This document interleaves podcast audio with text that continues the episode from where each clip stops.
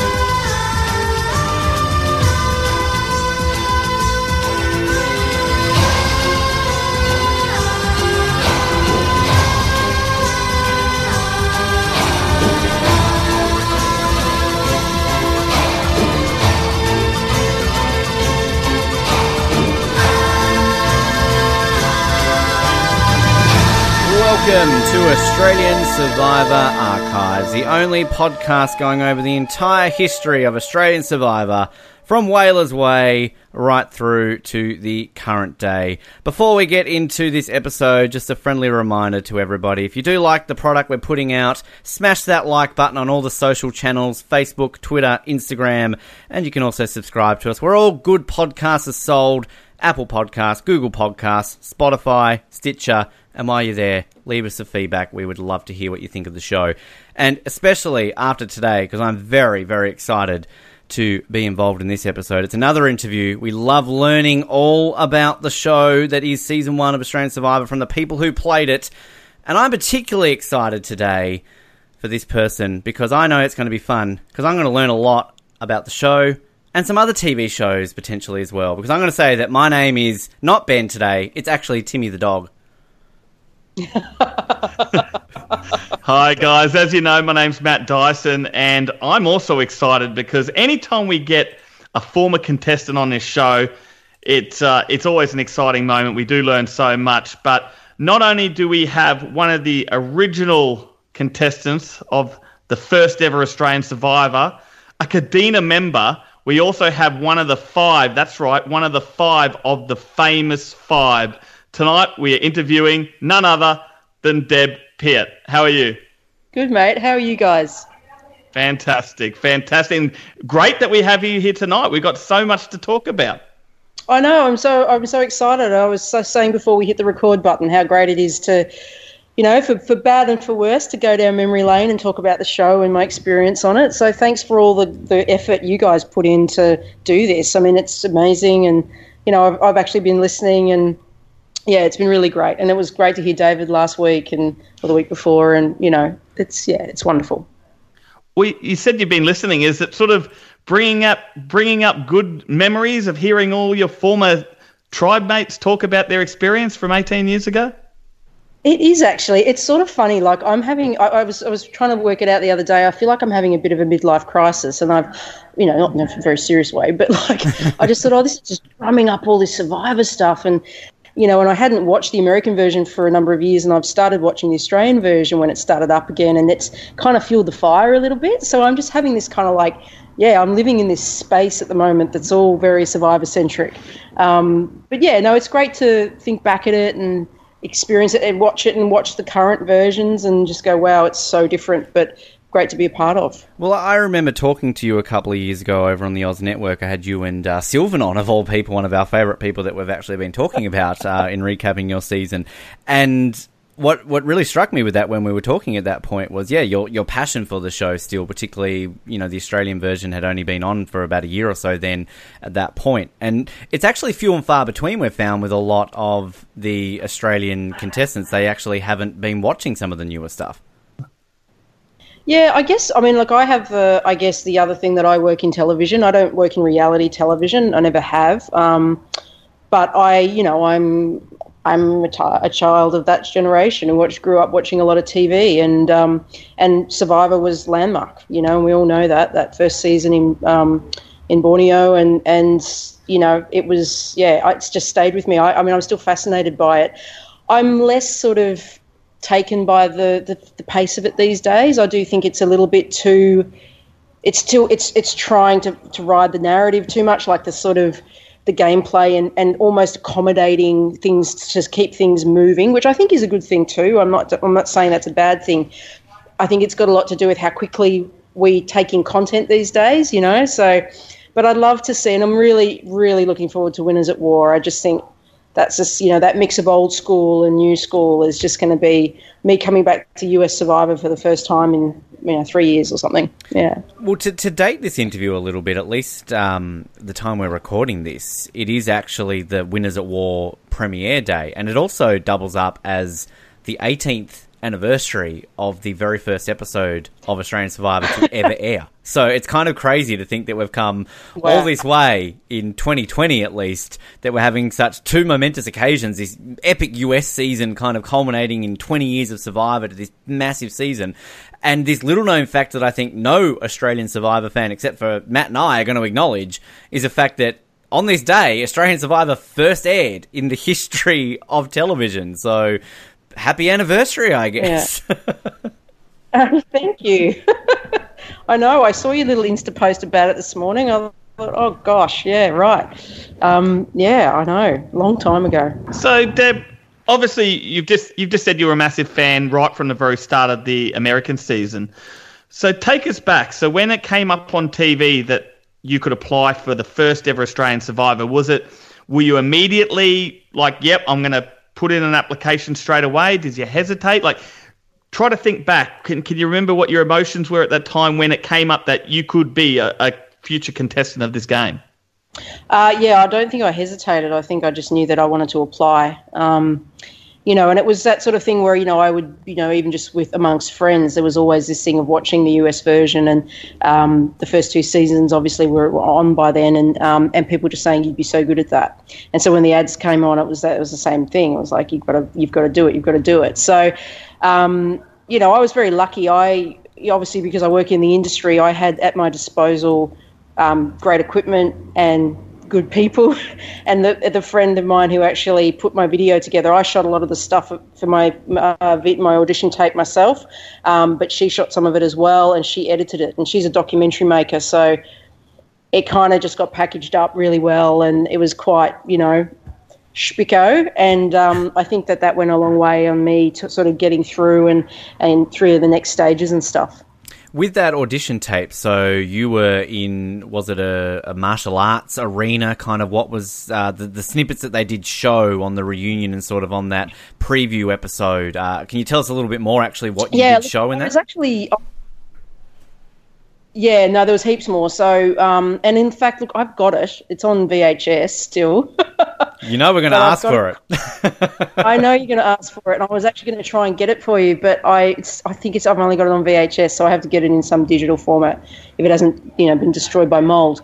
But um, yeah, so it, it had, I yeah, I, I did martial arts for oh, well, I've done it for thirty odd years, and so it was a bit shot at my kung fu school um, in a, an aspiring session, and there was stuff of me at Fox Studios where I was working at the time, riding around on a scooter, being a 26 year old brat um, and and then just a piece I did to camera one night, half asleep, talking about listening to people, and I think it was quite an honest kind of thing. And yeah, my my friend sort of, I just said, look here, take it all and do it, and she just came back, and it was a bit of a mix of all of that. And I think it was it was good because it showed the physicality, it showed the you know the kind of environment. I had peer, my peers and friends work colleagues talking about me. And then there was this kind of very raw honest piece to camera at the end. So it had a real good mix of of stuff yeah Given that really early period of reality television and working in television yourself, what was the general opinion of reality television from people who worked within the industry at that time? Um, look, it was still very new, and, and I think it, that kind of division that because I work in drama, which is you know a little bit more considered a little more prestigious. It's certainly way more expensive to make, and it's a, a smaller industry within the industry. Um, uh, you know, and I think that was very much early days. So it was Survivor. I think it probably Big Brother was out by then. I, I'm not a. I don't watch any other reality TV personally. So Survivor's the only thing I watch. Um, Uh, and I think that everybody there was a curiosity around it. You know, it's that classic. It's water cooler television and all that sort of stuff. Um, I think for me personally, what made Survivor so appealing was the physical aspect of it and the and the social aspect of it. You know, and that's where it was just this great social experiment to me. Um, and yeah, but generally around me, like I think there was a bit hot and cold in terms of people's opinions about it. But um, you know, you can't deny its its longevity and and what it's you know it's pretty much all you watch or see on free to air television these days, especially in Australia. So um, yeah, it was yeah still really early on, but yeah, definitely people were paying attention. What do you think it was about yourself that, that got you ultimately picked in the end? Because we know there was 8,500 people that applied. Is there something about you that you think maybe that they liked, or wh- why you? Why did you get on? probably feel the diversity quota just no um, i reckon it was just look i i was really surprised that i got through to the second round to be honest and i think it was because because of my background and and it is a small industry i didn't you know i mean because it's a totally different field you don't generally tend to think you, there might be a conflict of interest or knowing other people. And at that point, I didn't. Um, but yeah, I got through to the second round, and it was the written interview, start, uh, the written questionnaire, and then I got the call to come in, um, and we did the week at the, at a hotel in North Sydney, um, and we did all the testing and all that sort of stuff. And I think, look, I, I just, I'm really, I don't know. I'm pretty easygoing, although it's funny because when I look back and think about the show, and even the way you guys sort of saw me, I, I was sort of like this happy-go-lucky, sort of singing, you know, jovial person, which I am. But I think I've got a lot, you know, I, I think a lot about stuff, and I internalize a lot of things, and um, I don't know, maybe that came through, you know. And I remember that when I went through the interview process, one thing that you know they got us all in this room. I think there was 50 of us when we started doing the testing at the start of that week. And then they said to us, if you're not here by the end of the week, don't think it's because you haven't been selected. It's just we're going through a process. But that was a bit of bullshit. And if you were there by the end of the week, you were on your way. And I remember doing a lot of the sort of interviews with the um, producers and the casting director and all that sort of stuff. And, you know, I broke down a couple of times. I talked about some stuff that had happened in my family over the years. And I'm very open with that sort of thing. And I think that that whole idea of being yourself and being natural and being exactly who you are in that moment plays a lot into your um, you know how you can potentially be portrayed on screen. You know your authenticity, I think, is is is a big thing. Um, so, and that's something I would, you know, if anyone ever asked me about applying for the show, that's the first thing I would say is be authentic and be yourself, and just try your luck because you just never know. So, at what point then did you really feel that you had a chance? Was it the moment you got the phone call saying you're on? No, it was before that. So I remember I was I, had gone through and like just I'll throw in some little interesting tidbits while I remember them. I mean that experience in that hotel was quite funny because they they kept us in there and then they would say if you want to go out for a, a jog or go and do whatever, you can go out, but you've got to call us first, right? And there was a number you had to call within the hotel. And I remember one day you were getting cabin fever in there, like you weren't supposed to be communicating. I mean, I had my smartphone, at my phone, and I was calling people, whatever, not telling them where I was, but I was actually working at the time, so I was sort of double doing double things. Um, but you know, you'd try and ring because it was like you'd, you'd, get cabin fever and you'd ring and no one would pick up, and no one would pick up for like hours, and you were just like, oh my god, they're testing me. Like this is a test. It's all part of the how can I survive in this hotel room for eight hours without going outside. Um, but yeah, look, I remember that I think it might have been about I think it was a week, and I think by the Thursday I was once again sitting in front of a panel of people, you know, Stephen Peters and the other producers and stuff, and Stephen said to me we're really interested in you. We're just worried about your television experience because we think you're going to, we don't, well, we're not sure if you're going to be distracted by it. And I just remember saying, I'm not going to be distracted by it. In fact, it's an advantage because I know exactly what you guys are doing. I know when we go out there and we've got crews everywhere and you make us walk into camp four times, I'm going to know what that's all about. I'm not going to be distracted, you know. Um, and yeah, so we just sort of it just sort of floated. And that was the moment, obviously, when, when he said that. And then they rang me about a week later and they just said, you were a shoe in from the start. So, which was lovely. Do you think that was a big advantage? I know myself, I'm a massive fan of Survivor. I've watched it from day one. But until you actually get cast on a show, and you are out there on the island or wherever they're shooting it, and you just see the you see all the stuff behind the camera. So you see, you know, people everywhere, the cameras, you know, it's, it's just it it can get overwhelming and. Like you said, obviously you were going into it fully aware of that goes on in a production, but even massive fans of this show, unless they get on the show, I don't think they can truly prepare themselves for what they're going to encounter. Yeah, that's true. Absolutely. I mean, it's you know, it is my you know my sort of experiences once we got out there were there were a couple of interesting experiences of just interference that weren't overt acts of interference. Like I think.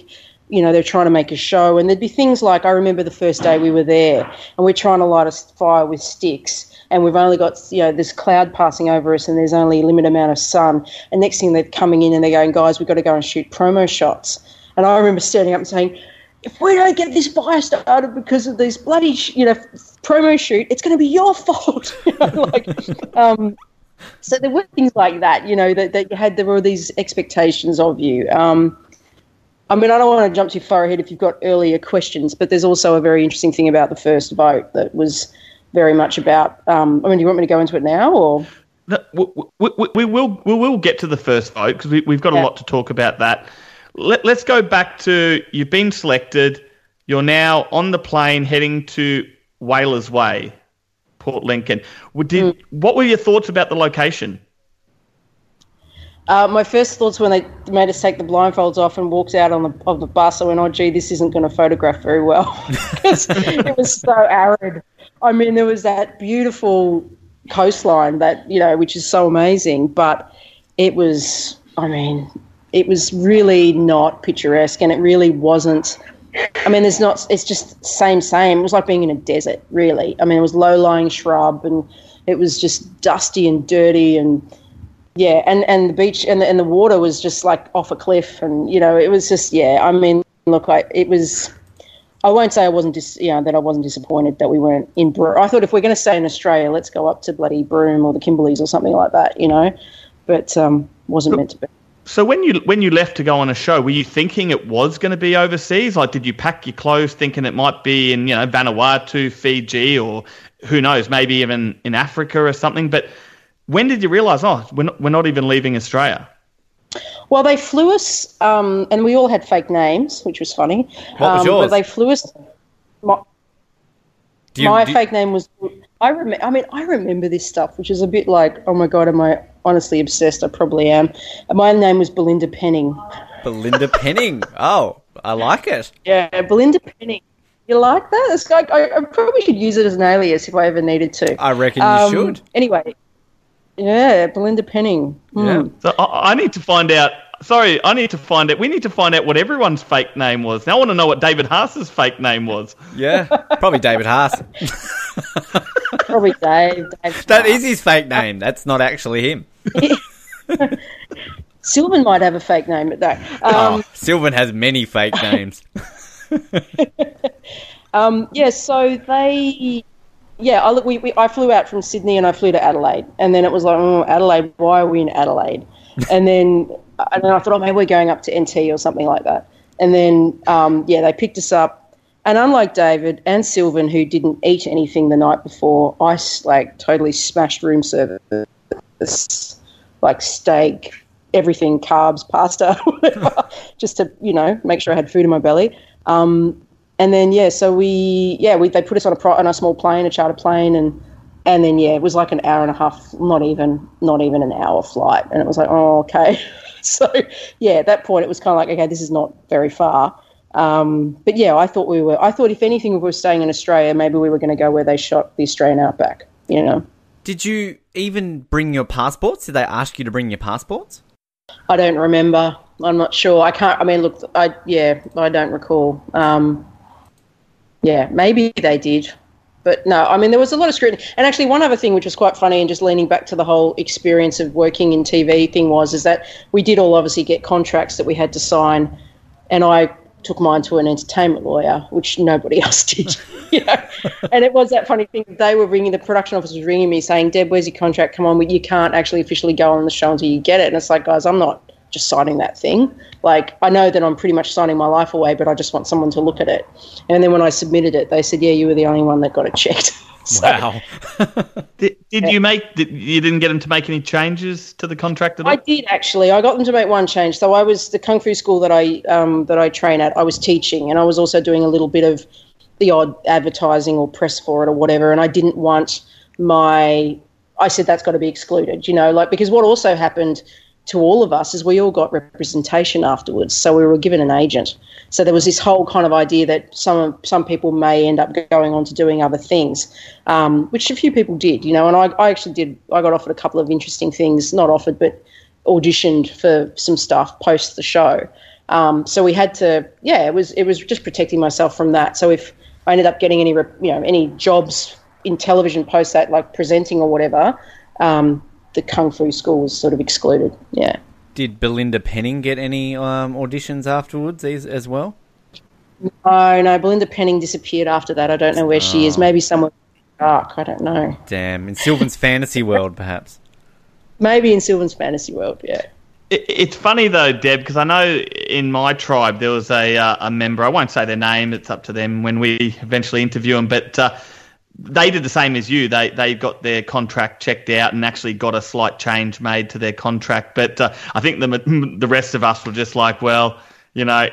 If they want us on the show, we want to be on it. So you just end up. I mean, there's so much stuff. You just end up signing it and saying, "Yep, I'm happy to go on." Yeah, I look to be honest with you, I would have been happy. I would have signed it anyway. But I just think it's sort of like it is that sort of thing of you do. I know you know you become acutely aware that you're giving up a degree of your privacy, which nowadays is like a you know hello, we've all done it. Um, but it is sort of yeah. I think I was just, and I think this sort of lends back to just what I was saying before about coming across on the show as being very up and happy and go lucky, and but really thinking about stuff, and, and that's sort of part of that, I suppose. And I guess that's the difference too about your season is that you know nowadays people are aware of where reality TV stands. They're aware that for the most part they might go on get a few more hundred social media followers and you know get a bit of a cult following. Whereas back then you legitimately, I'm sure some of you thought that there could be a, a whole level of stardom. You didn't know how big this show was going to be because Survivor at that point was the number one television show in the world, and people out of Borneo and Australian outback they were bona fide A-list celebrities at that point. Yeah, totally. And if you think about it, if you look back at, you know, in, in the archives of Australian reality television, there are still people today who are, you know, on radio, who are working. Um, you know, obviously none of us kind of hit those heights, but um, yeah, no, that was definitely an avenue for identifying talent for screen and for radio and things like that. So, um, yeah, they took it very seriously, and we had meetings, and there was a whole lot of you know stuff. It was it was kind of a bit crazy for a while.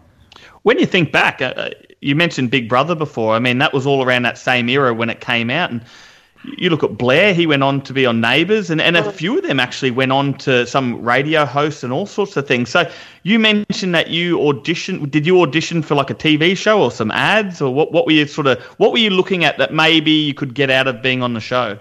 I, I wasn't personally looking for anything. I was quite happy to just go back to what I was doing, and it was just it was just actually part of the whole process. It was just one of those things. It was like, okay, well, you you basically you go on the show, you finish the show, and post the show, you're going to be represented by this agency that we've selected for you, and they will. And I look, I can't remember for sure. Maybe there was some mutual agreement with Nine of maybe there was a I don't know a royalty or some sort of kickback involved. I've got no idea. But I mean, look, it obviously didn't really go anywhere for anyone.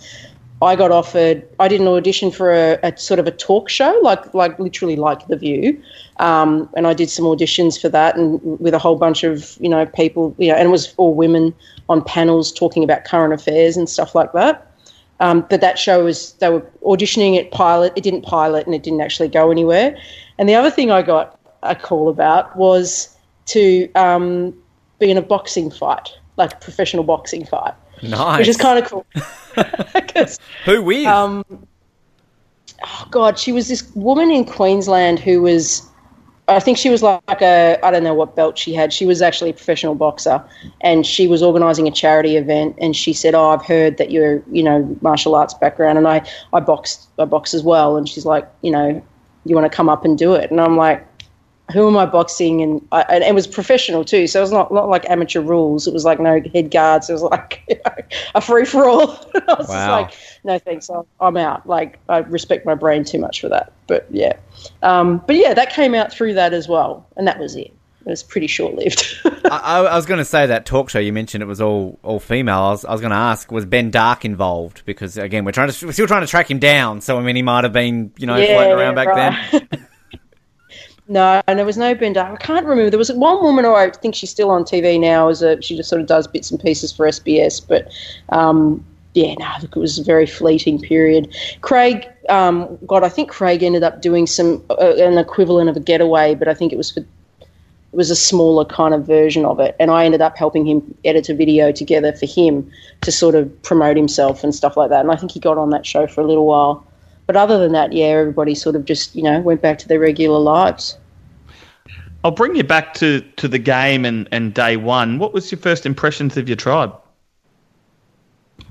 Um, sorry, I'm sipping my rosé as we speak. Sip Um, away. sipping away. Um, I, gosh, it's so funny the details you remember and you don't remember. I, I sort of, I mean, that first day was funny because you know we all got off the bus, and I think before we even announced the first challenge, they were taking photos and doing all that sort of stuff, and then we got going, and um, yeah, look, it was. I think I felt pretty good about everyone. Um, I mean, look, you know, I think, yeah, no, everyone was pretty good. I mean, Craig sort of, it's very interesting about, you know, Craig. He was very much a leader and, and, and he was the go to guy um, right from the outset. And that was very clear. Um, yeah, he's the one I remember the most, is, and I think it was because he put his hand up to go down and down and pick up that whatever it was, the map to the wherever the camp was. Um, but yeah, no, look, eh, we, we all just got along really, really well, and yeah, no, just like just generally a good vibe. There's a lot of nerves going on, you know. There's a lot of nervous energy, and you know, just trying to get to know each, you know, trying to get a gauge on everybody and stuff like that. But yeah, no, I, I remember Craig. I remember Craig being very assured and quiet, and just yeah, I'll do it, I'll go, and yeah, the thing we're learning a lot from Kadena through through David, through Lucinda, um, th- through Jenny, uh, from what she told us about Tim, is that alliance did seem to be a bit of a dirty word. Now, can can you give us your perspective of how this all played out, and, and was alliance really a, a dirty word on Kadena?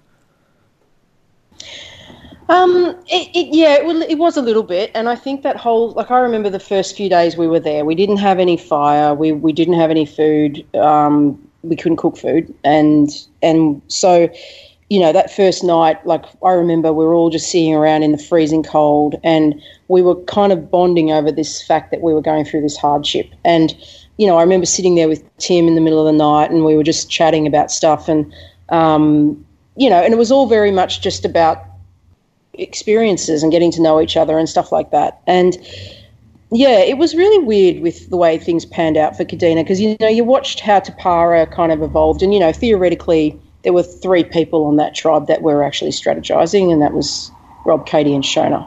And everybody else was just kind of doing their thing. And on Kadena, it was very much a bit like that, except on Kadena, I think there was things were happening without us even realizing they were happening. So that bond between the five 20 year olds was it just naturally happened by osmosis, you know, and it wasn't necessarily the right thing and the right idea. And you go back and think of hindsight and you just go, that was just stupid. We should have played better.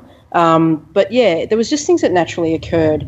Um, you know, Lucinda was, I think, unfortunately, always on the outs, as was Dave. You know, like he got sick that first day, and if Lucinda hadn't put her hand up, you know, there was a pretty strong chance that we might have voted out Dave, I think. But there weren't a lot of discussions, you know. There was, I remember we would go out, like I remember early days, Sylvan and I went out to just out around near the camp, and the producers were following, you know, the little crew was following us, and they're going, What are you guys talking about? What are you guys talking about? And it's like, Oh, not much. We're just working out where the best place to put the toilet is. And, you know, like it wasn't, there just wasn't, it's just not like it is now, you know. It, it was just a totally different kind of era. And we were all out there going, oh my God, this is hard. We're cold. We're freezing. Oh, let's all be great mates, you know? Do, do you feel that Lucinda, Tim, and David, do you, do you think looking back now that they would have felt on the outs just simply because they weren't in their 20s?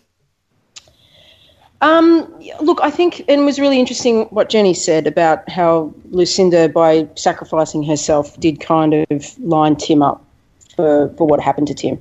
Um, and yeah, look, it is it, it it did sort of happen that way. I think it just naturally there was a natural division. You know, five and three. Like it was just.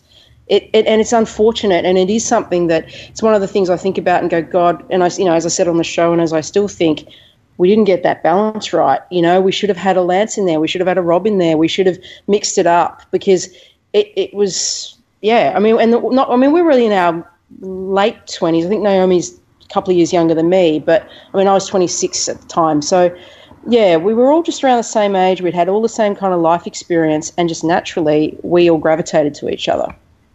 Did um, in listening to the David interview, did it surprise you that uh, you know he happened to have a, a lighter to, to do a, a fire as well as uh, getting a few pills from Sylvan in the uh, corner? The pills from Sylvan, I'm not sure about that. I, got, I have this vague recollection that Sylvan had been given Panadol for some reason because they did, you know, I mean, they didn't give us medication unless we needed it. They gave us a multivitamin every day. Um, I'm not sure about that. And I remember this vague recollection of someone talking about a lighter in their possession, but I don't, but then Dave said he didn't say anything about it. So, yeah, once again, these vague recollections.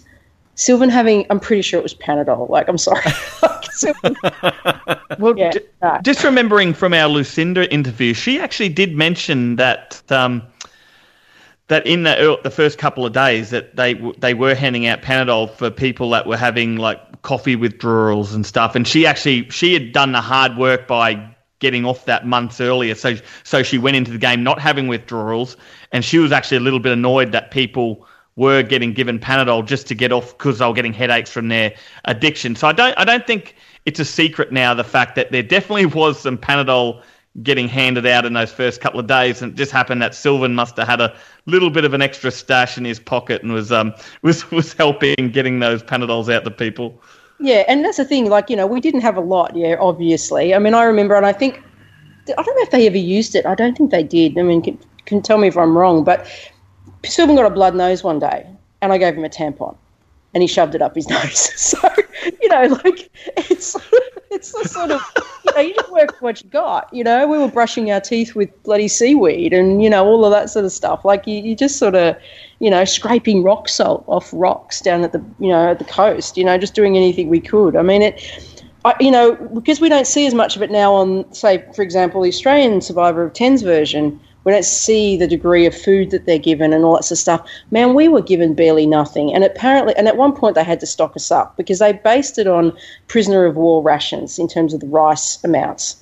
We were also not getting access to the coast and only every second day, right? So we didn't have the opportunity to try and fish every day. We were more successful getting crabs than we were getting fish um, you know, but we were only getting access to that water every second day, you know. So there's there's and, and there's another thing where the crew and not I'm not blaming the crew, but the other thing where there was difficulties is that so our camp was sort of you know it, Whalers Way is a private property. There were a lot of dirt roads around, and Kadena had ch- we chose because we won that first challenge to go closer to the water because water's more important, like the drinking water.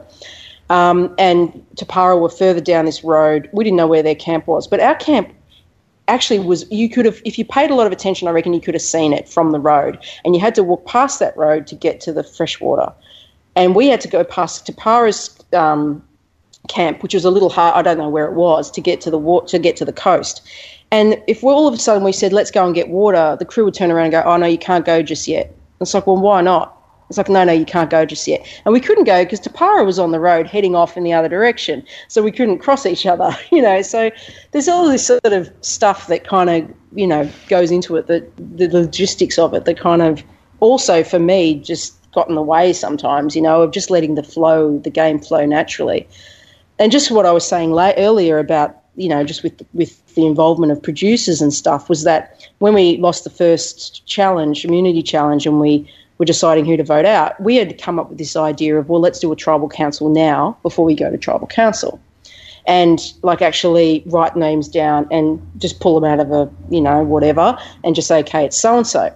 And I remember, I think it was, they had to call the big boys in, and Stephen Peters came down, and he's like, guys, you can't do that. And we're like, well, why not? And they're like, no, no, you can't do that. You cannot make your votes until you go to tribal council.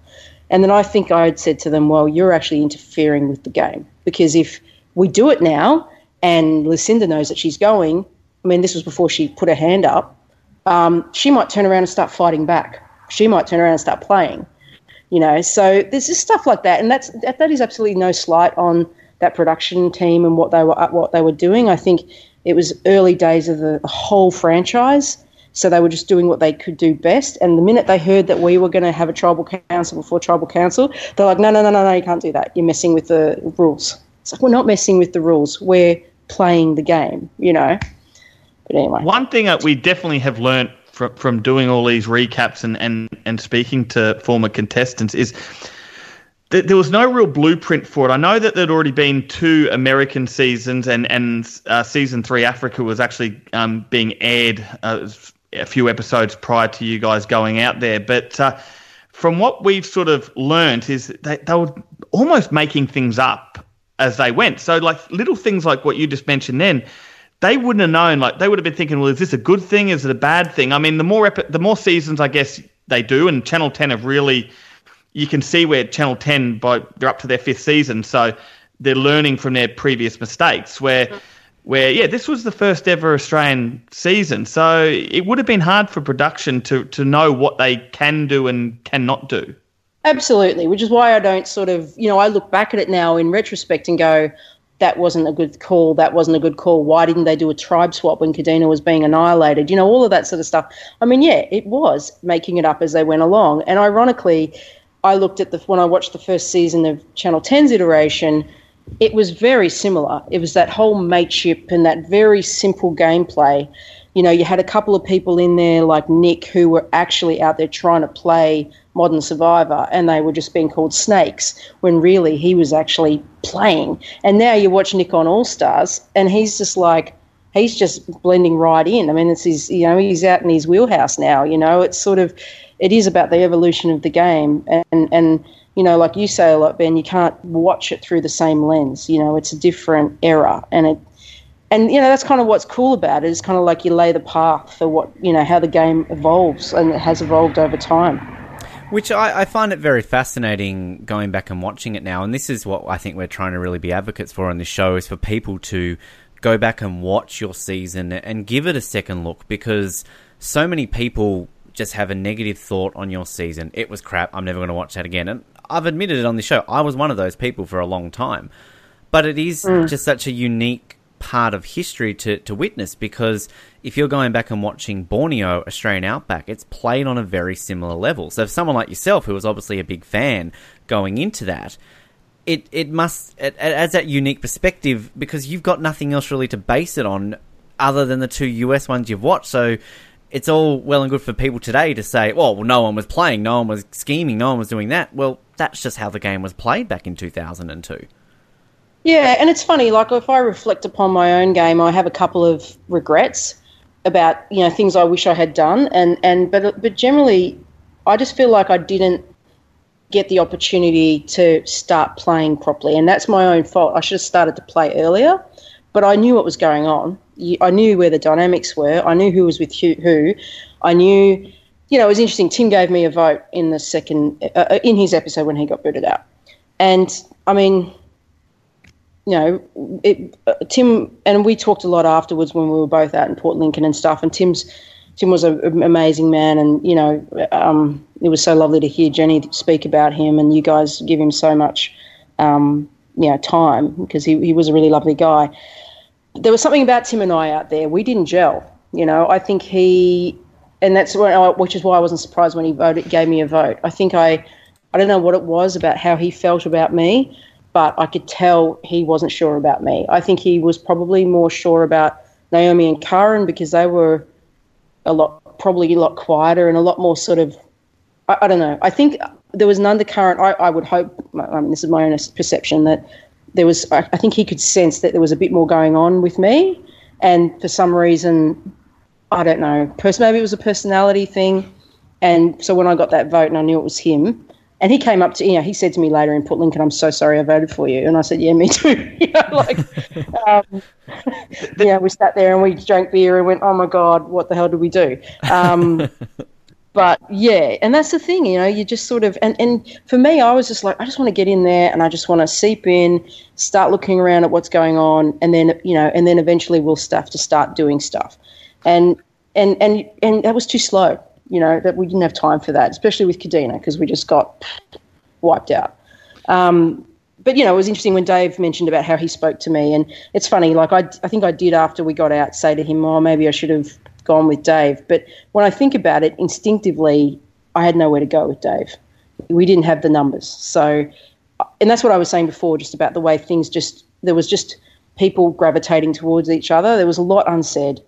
Um, and you know those that was one of them. Like with Dave, I just knew, nah, this isn't going to happen because Dave, unfortunately, is not blending with us. He's not. He's not on the same. I mean, he was totally playing, and he totally had the right idea, and you know, and that's the thing. He's absolutely right. If I was ten years older playing back then, I probably would have gone with him. You know what I mean? Like it's there's about there's something about age and experience that that core five were all lacking. One thing that I thought was fascinating that David said in his interview was the fact that he was only 34 when he played, but even just that, you know, six to eight year age difference between him and the rest of the, the famous five, he said it was it was it was just enough for him not to be able to quite connect, with, I guess, on, on on that level that the famous five were all connecting in, and and, and that's true. I think I think David's a very eccentric bloke, and and and he won't. Yeah, I think we can all admit that he would admit that, and that's why he got on the show. But it, even that slight age difference can, can really just, I guess, hurt your game. And I got no doubt that Lucinda and Tim, they they were in a bad position. They come into that game. You've got five people in your twenties. I think they would have been. You know, right from day one, they would have realised this is going to take a lot for us to stay around. Where even in the modern day survivor now you know on my season straight away i knew i was on the outs because there was a group of people that were all very similar you know in in their interests outside the game. And that's all it takes. If if you gravitate to someone straight away you were to you were to go with that person. You were to align with that person because at the end of the day you want to be around people that you can have conversations with outside of the game, you know, not necessarily about how you're going to play the mm. game. You, you want to be around people that you get along with. And I guess for Kadena, it was happened to be that the, the younger ones had a lot more in common. Yeah, and look, and that's a subtlety that is really hard to put on screen. Do you know what I mean? Like, and I think that's that when you read between the lines, even now, like you know, you're watching All Stars, and it's like these people have all got relationships, have all developed friendships outside of the show that we're not delving into right now, or we don't know enough about, or whatever. And there's a subtlety in that, in about that ingrained kind of connection that you, you, it, unless someone spells it out, it's not something that can be easily built into the narrative of the show or edited into the show so it becomes clearer. I mean, sometimes it's really overt, and it can be, but it's yeah, it's it's really interesting, and you're totally right. I mean, Matt, it's it is. There's something sometimes you just can't avoid it. It just happens, you know. Um, if I look at what happened with the five, like we, I, I was natural. Sylvan and I were best mates out there, and and it's sort of and like you know, and I remember Sylvan rang me once when the show was airing, and he was so upset with me because I think I'd made that comment about he just sits around and doesn't do anything, can't even boil the water or whatever. And, Great you know, confessional, mind you. Great confessional. We loved it. We loved it. he was at the, and he rang me. He was at the pub and he was so upset. And he's like, I can't believe you saying all that stuff. And I'm like, dude, I'm so sorry, but it was true. Like, you know, and you've got to just get out there and run with it, you know. But the thing was, and in all honesty, and I'm not just saying this, it's really true. Sylvan was a physical presence. He was strong in challenges. Our last reward challenge, the last one we won as Kadena, the one where you had to run out into the water and pick up all the stuff before we got the lobster pot. Sylvan was way ahead of any of us, even Craig. He was well ahead. He was great in the water. He was, you know, and he, he could switch. You know, he switched into game. He switched into go mode, I would call it. And I know that he has been cast as the character who really didn't want to be there. I, I don't en- entirely think that was always true. I think he definitely physically and mentally suffered a lot with the experience, but there were a lot of times where he was well and truly engaged. You know, he wasn't just out there, you know, Which- in his fantasy world. Well, it's fascinating to hear that because I think, um, you know, at the point where obviously, you know, we're speaking to you a week after covering your, your boot episode, and a lot of what has been said at this point in the show is about Sylvan's physical presence. And I don't really think it was shown a lot, kind of just how much he contributed to Kadena on that physical side because I know Matt and I sort of have talked a little bit heading into next week's episode about that last challenge kind of you know he was chosen over Craig but it's it's interesting to hear just how much revered he was as a physical threat because I don't really think it's shown that much on the show No, but th- that's what happens sometimes, you know, and that's the thing. You've got to think about all the thousands of hours that they shoot, and how, how are they going to craft the narrative, and how are they going to push the storylines forward, and all that sort of stuff. And I think Sylvan got edited and produced as the guy that didn't really want to be there. And look, I'm not denying that he definitely had his moments, and of course he had his moments because they ended up on screen. But there were so many moments with him that were not about that and he was not that guy you know and um, you know of all the people from the show he and i are still in touch and he's the only one i'm still really in touch with i'm on facebook with naomi and karen and and you know that's really it but you know we have the odd occasional communication but sylvan and i both follow nrl and we're constantly on each other with manly and south's conversations and you know you made Matt Souths, A- happy Are you Yeah. are you the South fan, Deb? of course i am Excellent. oh, I love you even more. oh I'll, I'll Yeah, just mate, sit here and follow the sharks in silence and look at our yeah well you'll cheating need to this days. is, I don't think they're going to do very well I, I actually did like the reference of All Stars last week when uh, when Michelle said mentioned Yeah, about the about the Burgess Burgess brothers. I, I know. I thought, oh my god, that's so random. But she's such a Sydney girl, that Michelle. So it's not surprising. yeah. It, it's it's funny. I, I love hearing this sort of you know relationship that you have, obviously with Sylvan in and outside of the game. And again, like you know, we had you both on the Oz Network. It was a lot of fun. But I mean, I can't not ask you about his fantasy world, Deb. I mean, like how how many how many hours does he entrap you into this amazing fantasy world where you know you can eat whatever you want for breakfast, you can do whatever you want. It's just, I mean, this is the most amazing thing ever, right? Sylvan's fantasy world. Yeah, we spoke. We talked a lot about food. I mean, food was a huge preoccupation, and I think I I got off track before talking about the food situation. But we were very well nourished and not eating a lot, and you know, we. I just think they get fed a lot more now. You know, especially if they've got to do fifty days. But we were just food was a huge thing. I mean, the other thing we had accessible to us out there was a, a native plant. It was like a little flower bud. I can't remember what it was called. But you used to be able to rip it off and just pinch the end of it and eat the tip of it. Had a name, I can't remember what it is. But yeah, we were, it, it was a huge topic of conversation. And we were so sensitive to smells as well. Like I always remember there was one of our field producers came into camp one day. She just came in and we're all just standing there and, and all of a sudden it's like we can smell strawberries. Who's got strawberries? We can smell strawberries. And we we're all just going feral over the strawberries. And Kate had strawberry lip balm on, and she and we could all smell it, you know. And she felt so bad, and so she, I think she went off and took it off or whatever, because we were all just like, strawberries, strawberries, it's not strawberries. It's someone planted something in here, you know. Like, Give us a kiss. We want to, we want to taste strawberries. Um, and so, yeah, in Sylvan's fantasy world was just this lovely kind of, you know, sitting around, not with much energy, just talking about our favourite topic for all of us, which was food, you know. So, yeah. What was worse, the the hunger or the or how cold it was? Um, for me, it was the, I think, actually, the hunger wasn't too bad. It was probably the cold and the sleeping situation. It was hard to sleep, but it got better. You kind of got used to it. Well, there's no doubt. Like the the campsites on your season were terrible. Like. It, how you guys survived out there as long as you did, I, they surely could have done a little bit better to help you guys sleep at night. They were, they were terrible campsites. Well, they were shocking, and like there were snakes everywhere as well, and that was the thing. Like after you kind of get after that, you get booted out. Uh, you know, I spoke to some of the crew and stuff, and they were like, there were snakes in there all the time. Brown, like we knew one snake that was right out the front, sort of near the road. But yeah, it was it was just it was dangerous. it was it was um yeah, it was just bare bones. And I think at one point we ripped out a whole rosemary wild rosemary bush and lay it on the bottom of our our piece of dirt and our shelter just to kind of have something to kind of give us some softness or something like that. Yeah, it was.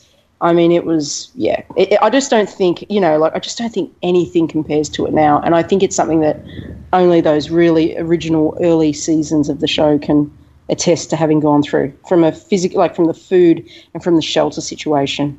I mean, it was just terrible. You mentioned Yeah. the sleeping situations. I mean, I've, we've of course written down a few of your um, pearlers of some confessionals and some moments, Deb, that we'll get to. But one of the, the more fun ones was a conversation having with the whole crew about that if you guys were sleeping naked, you would basically be accidentally having sex. Um, I mean, look, I don't want to go into details of all of this, but uh, I mean, do you do you watch that a couple of months later after you filmed it? God, oh shit, did I really say things like that? What's happening? yeah, yeah. I don't know. Yeah, I think it's funny what you end up saying out there because you do become very um, tactile with each other, you know, because you've just got to try and stay warm and stuff like that. So, yeah, you, we all just became very close. I remember actually, I've got a, I'll send you guys a photo of it. I've got a framed, um, like it's, my, it's a buff everyone signed. And on the buff, um, Craig had signed, Your farts smell like wild rosemary. That's how close we all got, you know. It's sort of yeah, it's, it's, yeah, yeah. We'll flip over the. traveling in Southeast Asia, you know, and you just go through all those periods of your bowels are doing funny things. It was just like that all the time. Because that was the other thing we talked about a lot was what your body was doing, you know, with no food in your system. Well, I remember that know, on the Oz Network, you and Sylvan having that great conversation about not being able to poo. That was, uh, I think, that made our best of that year actually. yeah. Anyway, What about the Tapara tribe? We saw early on there was always there was that narrative about Jeff and off at at um, challenges he was yelling a lot of stuff out, and there was definitely people in your tribe that were sort of a you know annoyed with Jeff sort of rubbing it in that he that that Tapara were constantly beating you guys. What what what did you think about the Tapara tribe in general, and especially Jeff? Oh, Jeff, I mean, look, the rest of Tapara were fantastic, like in terms of their competitiveness and their sportsman or sports sportsmanship. Um, but yeah, Jeff was a buddy. You know, when we were, he was just pain in the ass. And I think, in, like, lovely guy, but in terms of his heckling and all of that sort of stuff, it was really annoying. Um, and yeah, and, and that's, that's also just an, a, a sort of another adage of younger age where it just really got to us, you know. And I think if we were a bit older, or a few of us were a bit older, it might not have been so affecting, you know, and I, and and good on Jeff for recognizing that because he just went for it. Um, in terms of the rest of the, the the, I mean, I think when I made that comparison about I wish we had some older heads on our tribe. If you looked at the spread of Tapara, they were much more evenly balanced in terms of ages, and I think that worked in their favour, you know, tenfold. Because physically, we were, you know, on par, if not stronger, I'd say in some respects. Um, but they just had the mental game a little more. They were just more mentally prepared. I mean, you know, Shona, Rock, you know, she's unmovable. You know, people like her and Rob, obviously, and Katie, you know, like they they had their heads screwed on right from the start. Which a lot of it too in the challenges, particularly with someone like Katie. I mean, she's obviously a professional athlete, so she's used to, I guess, that mental edge, and mm. she's really positive and spurring everyone on and kind of really giving people that edge where there were some challenges there with Kadena where it just it just didn't seem to be there. I mean things like that clearly seemed to give Tapara the edge. Oh, totally, and I, you know, and absolutely, and it wasn't just Katie. Like Rob was a professional athlete as well, and you know, we we've seen now how AFL athletes physically are so they're so great for Survivor. You know, they've got the bodies and the makeup physically that really lends itself to it. Um, you know, so they really had two players that had that capacity and had played in teams and knew that sort of way forward that no, not, none of us in Kadena had. You know. Um, uh, you know, we all sort of took on it. We all, you know, obviously some of us were more athletic than others, but we had like more individual pursuits that were very, as opposed to group minded sort of things. So, you know, we always tried our hardest and we, you know, we obviously did well in rewards and stuff like that, but we just, I don't know, we just couldn't get it together. We just could not get it together when it came to the immunities. And no matter how much we pep talked ourselves and how much we sort of just tried to get there, I mean, there were obviously a few close ones, but yeah, we just, just couldn't do it. The, the one immunity you did win, of course, involved a car that it came down to you and Sylvan essentially uh, pressing a button, uh, and then of course famously Sylvan didn't drive. Um, how how was that feeling coming down to the final two? There thinking, oh come on, he can't It win this. like- I yeah, I couldn't believe it. And in fact, I actually knew he'd won it because I had a close look at the fob when it when they, we were unwrapping, and all the rest of us, all our fobs were the same, and they looked a bit fake. And I mean, I didn't notice it until we kind of came right down to him, and he unwrapped it. And I, I took a glance at it before he pressed the button. Actually, I think I had to tell him which button to press, and I went, "That's the fob." Like, and that's the funny thing too, because Sylvan doesn't drive, so he would have had no idea. like, Well, he know? did, yeah, he was. He was like, "Oh, I don't even know which button to press." yeah, yeah, yeah. And I think the other fobs were like alarm fobs or something, whereas that was definitely a car fob, you know. Um, it was disappointing, eh? Because it's like I got the boot the next episode, and if I'd gone away with a car, at least it would have been something. But um, yeah, no, look, I was happy for him. He's, you know, as I said, he's a good bloke and good mate, and yeah, that night, of course, you, you get the night off though, because you I mean you'd what lost three in a row, and we finally just have one night off. Uh, and we saw a lot. I think Karen talked a lot in one of her confessionals about how it was just great. And but I mean that must have been you know an amazing night to actually just relax and just take your mind off things for one night. Yeah, yeah, no, totally, absolutely, and you know, and it is. It's just sort of you, you just sort of you forget those moments, but it was you know the details of those moments. But you know, imagine if we'd ended up with a season where it was much more even and it was a bit more tit for tat in terms of the tribal kind of balance, and you know, it just would have made obviously for much better television, but it, it just would have made it all. I think you know once you got a taste for it, like we might have. I mean, that challenge was very different because it was such an individual challenge, really. Um, but uh, you know, it was yeah, it would have been great to sort of even up as best we you know as if we could have. But yeah, no, it was it was good, and the moment the good moments were great, you know, and I. You know, personally, physically, I wasn't struggling that much out there. I was actually in pretty good shape. I, I, in terms of like, I came in there. You know, I'm, I've never been a stick figure in my life, and I sort of came in there with my body sort of ready to lose some I could easily afford to lose weight, you know, for want of a better term. And um, so I was actually firing, and I was so, I was fine out there, really fine. So, you know, that just that's another thing. You know, getting the boot when I did was just like I'm not ready to go, and I was actually physically, mentally doing really well. There was that scene where you talk about being on the Jenny Craig fish and rice diet, and it, it definitely looked like you had lost some weight because you you can see you, you pull your shorts sort of out, and you can see there's a gap. Uh, do you remember how much weight you did lose in the time you were there? Look, I think I can't remember the exact number. I do remember that when I got booted out, I put a pair of jeans on the next day, and they literally fell off my hips. And I think, and then we had to go shopping in Port Lincoln at Just Jeans to go and buy some new clothes.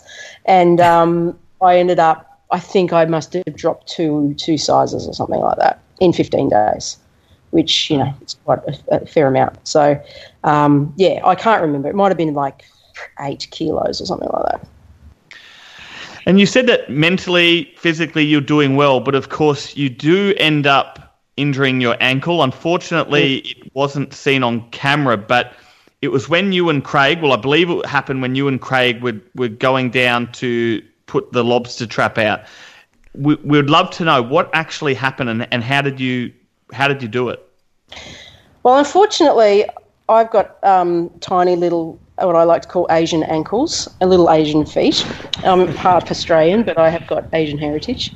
And my ankles are problematic. So I actually rolled my ankle on day four, um, just before the second immunity challenge. I remember walking out towards it. It was those drums, and we had to pull all the things out.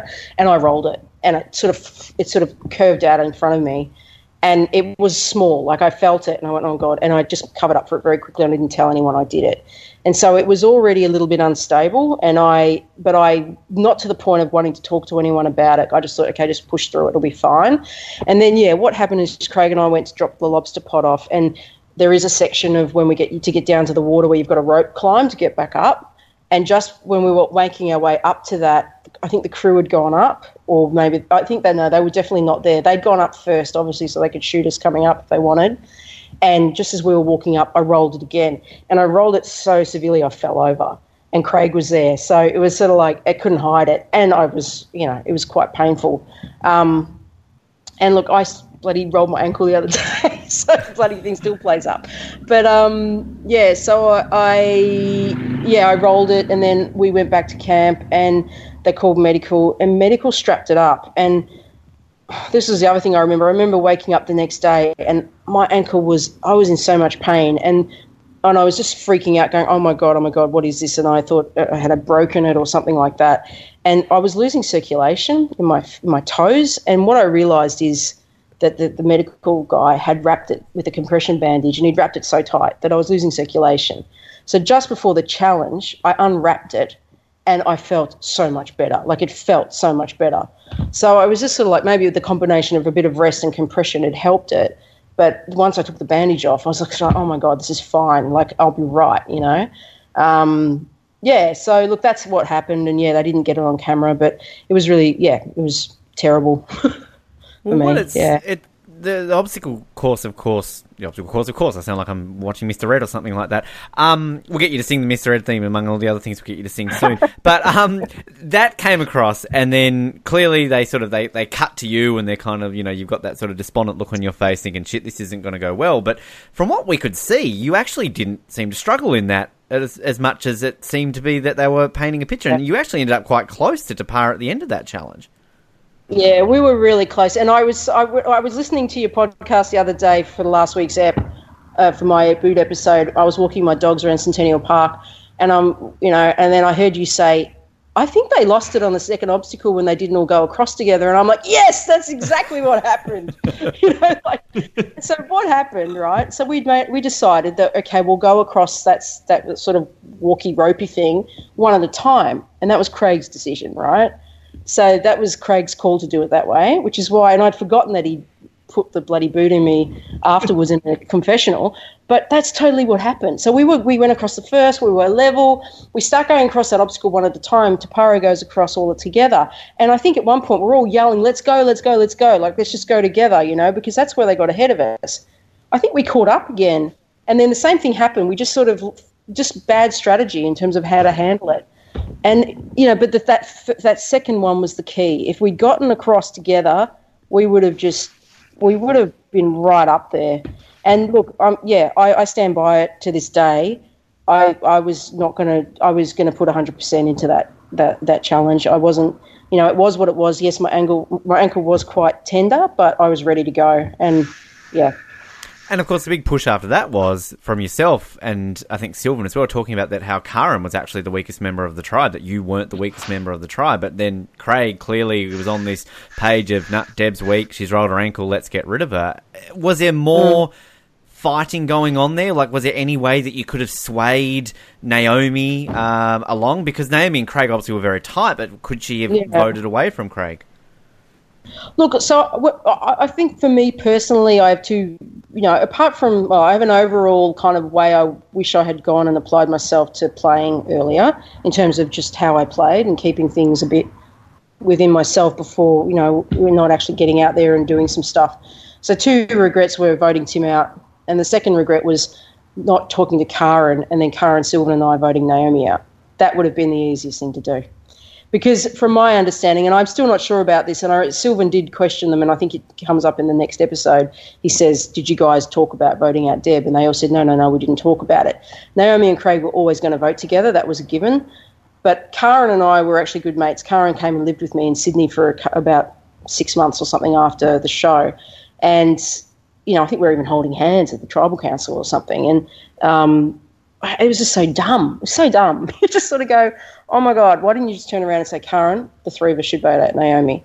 And that's what I mean about like this sort of thing that you go through, especially when we're in, living in that era, that you almost accept your fate, you know, and, and, it, and because that's the way it's all rolling, whereas that doesn't happen now. And that's, for me, that was the big thing. I think I just thought, all right, this is going to be what it's going to be. It may be Karen, it may be me. I'll just have to trust that Craig or Naomi will make the right decision, as opposed to just taking the bull by the horns and dealing with it. You know, so that's a huge regret for me was to not have done, just not have gotten up and just gone, hey, we, we Karen Sylvan and I were actually pretty tight, so we we just didn't do it.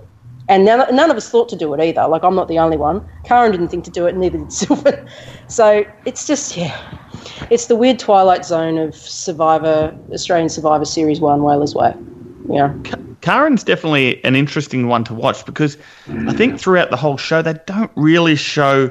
I mean, they don't show a lot of her, and also they don't really show her, you know, strategically trying to play the game. But at like, did you guys click straight away? Was there talk about you two trying to get to the end together? No. All that sort of conversation, as far as I'm concerned, I never had a conversation with anyone on that level, and I don't think anyone else did.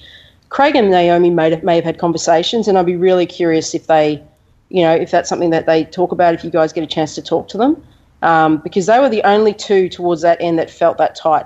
Sylvan and I were definitely tight, but we never, even we never talked about it. But I knew that if we gotten further, we would have stuck together.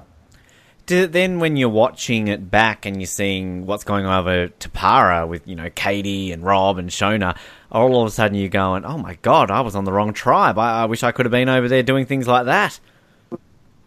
Well, at least it would have put it all front and center. I think that, as we- you know, as we were saying from the start, like it just never came up, and it was a little bit of a, it was a dirty word, you know, alliances or or even just sort of working together on the votes. Like the vote when Tim got voted out, it was a lottery. Like there was just there were just names coming out of everywhere. Everyone was voting in isolation. Everyone was a silo at that point. Um, and yeah, it is fascinating that it just never. There's so much that just didn't get talked about, you know. And I mean, look, I'm curious to know if if Cara, and Naomi, and Sylvan, uh, Craig had a conversation about me being the boot on the fifth episode. Um, I mean, Karen swears that they didn't, but and and Sylvan says they he reckons they didn't, but I don't know. I, I, I don't care if they did. Like, have the conversation. like, but you know, but yeah, it, it was it was weird. It, we just none of us. Well, I mean, not none of us, because obviously Tapara were doing it. But as I said before, only three of them were. And then you know, obviously they drag Sophie in, and you know Joel comes in at some point. But they none of them are really, apart from those three, none of them are playing. You know, not or not playing to the extent that people would expect now. So once you're voted out, there's only four Kadena left. Did you give them any chance when you were torched to snuff? Did you think, nah, their, their goose is cooked, there's no way they're coming back from this?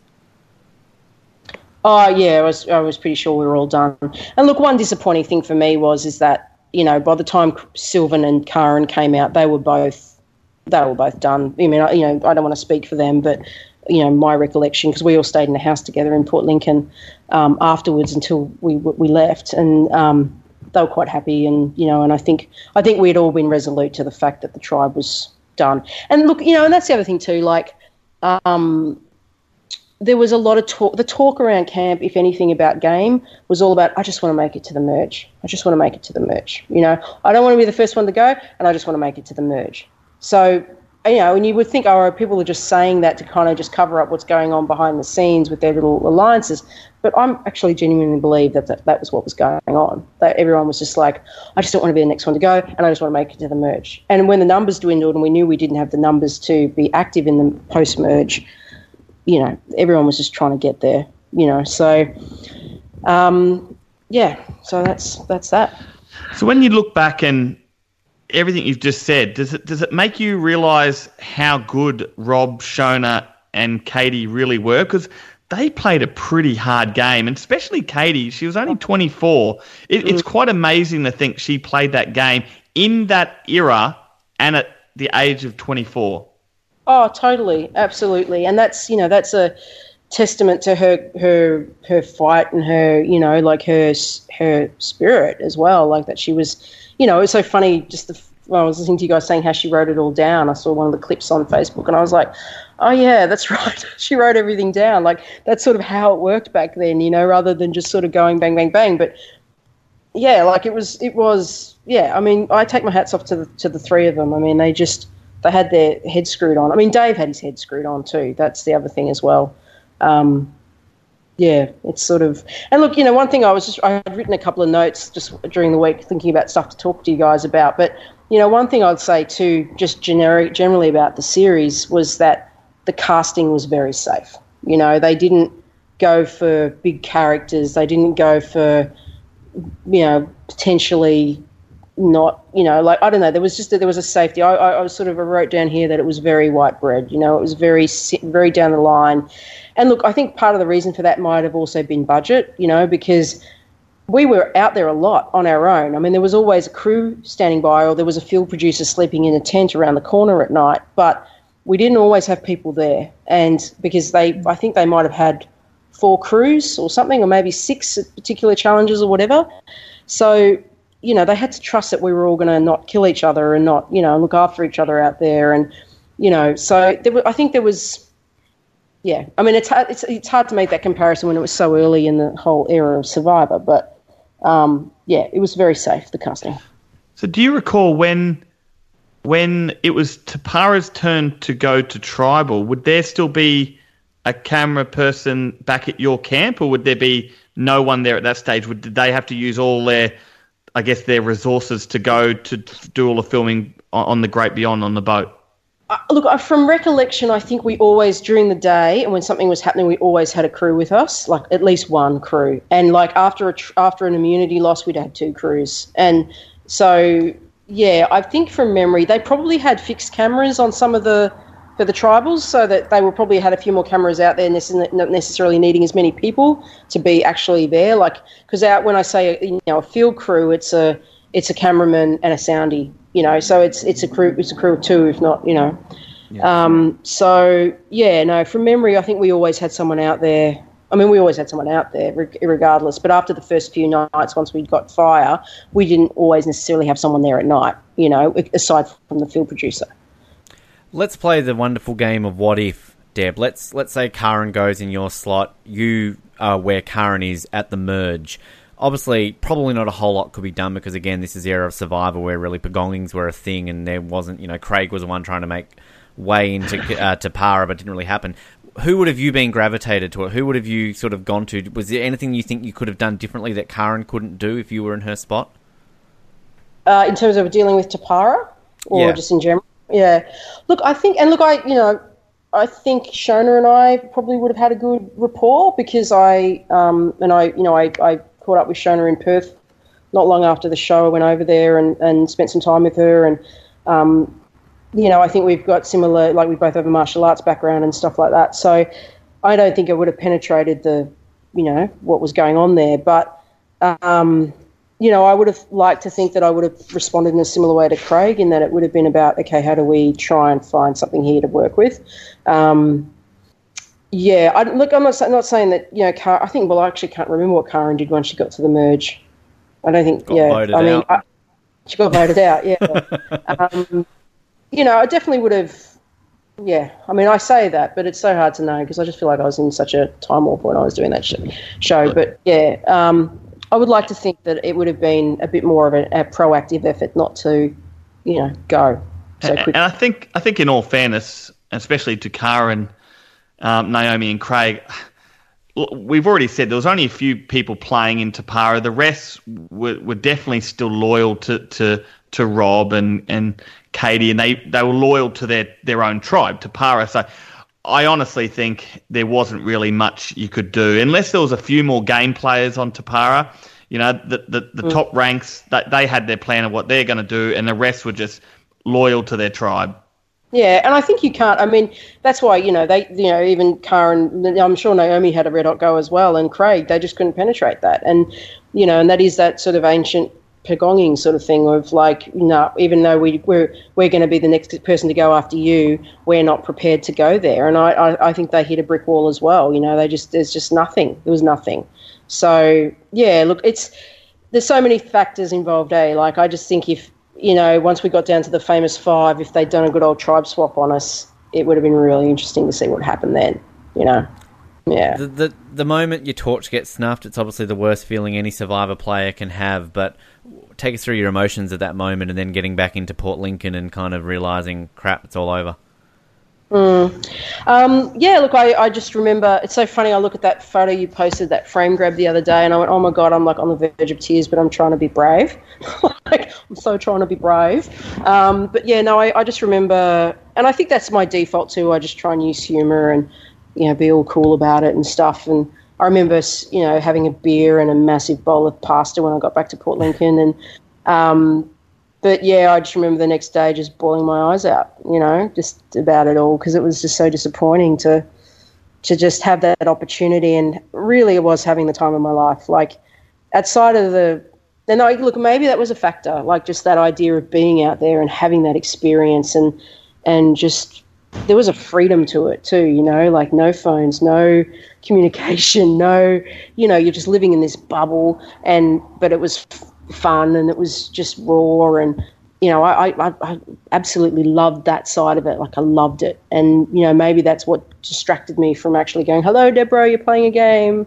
Make sure you get in there and play, you know. um, so, yeah, it, it, it was that was a huge disappointment for me.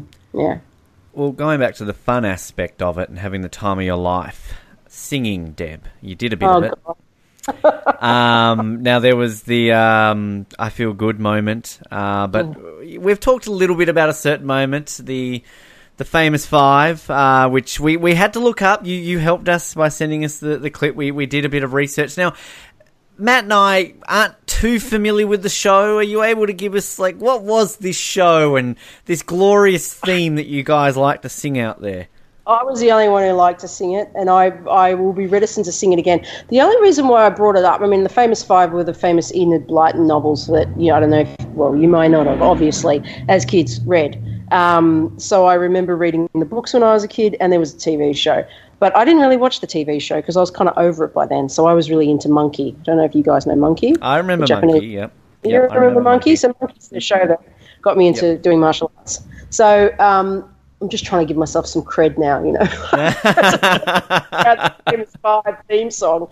Um, yeah, no, I don't class it as one of my greatest moments, I have to say, but it just popped up into my head and um, far out. I don't know. I wish they didn't put it on air, but yeah, yeah. I just remember sitting around and we just, I just sang it, and next thing you know, it's it's a catchphrase. So yeah.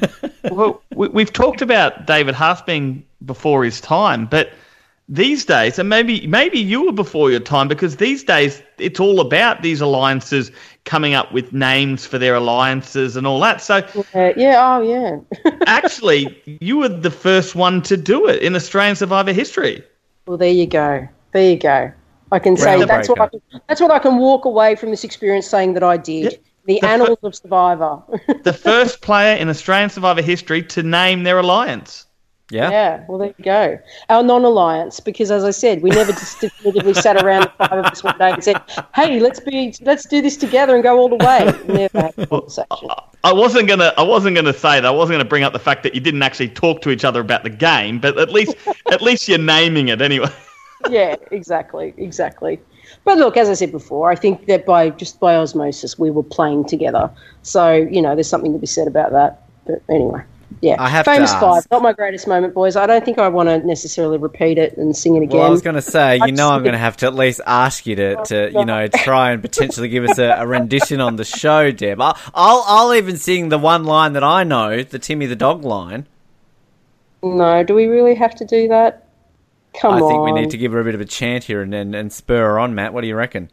Jesus. No, It's a, Deb, it's You a part it. of It's history. You don't need to sing it again, and you sing. We Timmy are the the dog every day. famous da, da, da, da, da, da. something Julie- something else. George and Timmy the dog. oh, Bucket okay. list achieved. Look at that. Edit, edit, snap, in and out, mark in, mark out, cut. Best best of. Uh, that is uh, that is the kicker right there. So, Deb, you've so you, you've played the game. You then get to the stage where it, it starts being shown on TV. What was your reactions? Obviously, you know, with editing and, and, and all that, you said that you know we all know that the budget wasn't quite as big or nowhere near as big as the Americans. But but once you finish actually watching the series, and I'm assuming that you watched every episode, being a Survivor fan, that you actually watched your season. But uh, what were your overall thoughts of the season in general?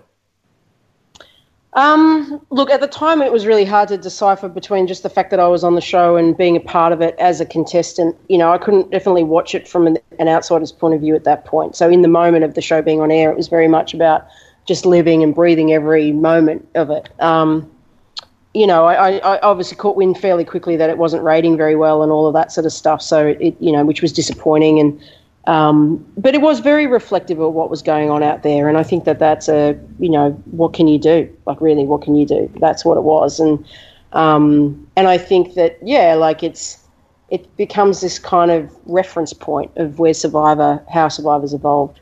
Um, but yeah, no, I, I thought look, look for what they had and for what they were able to achieve. You know, they did a they did a reasonably good job. I mean, I, I actually don't know how they could have done any better. To be completely honest with what they had.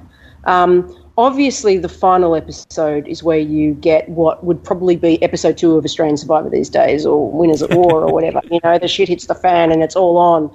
Um, you know, and that, and I guess if you were in for the, it's you know, it's you look back at it now and you, or you look at it in the modern view and you go, it's a slow burn that builds to this epic final episode where these people now finally, after X number of days, have to turn on each other, and that never happens anymore. People are turning on each other every hour now, you know, and that never happens anymore. So, you know, if you can allow yourself to take take it in on that, it's it was amazing television. And I, remember we were obviously at Channel uh, at Crown uh, Crown Casino for the finale, and you know, watching backstage, and you know, I really felt for Katie because she'd obviously been prepared and told that you know that that was going to, you know, her sort of you know situation was going to be aired, and her state of mind was going to be there for everyone to see. And you know, they, from my recollection, she was.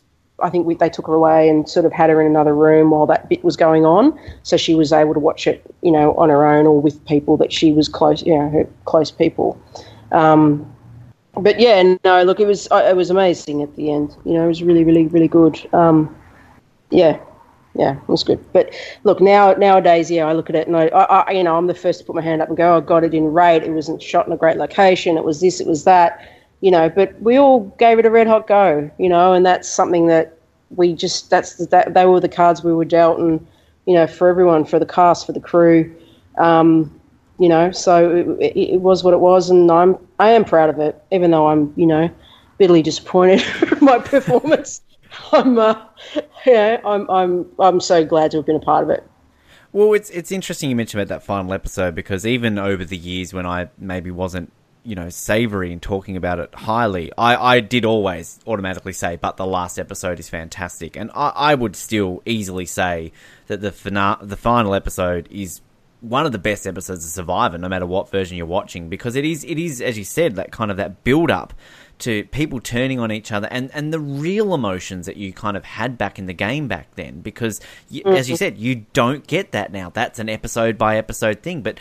You've literally got this woman just breaking down to the point where she's thinking about killing someone which is just so raw and emotional and it's just yeah. it's incredible to watch. And i just i implore anyone out there who who i i want them to rewatch your season anyway as we keep saying every week but just that that final episode is just incredible television.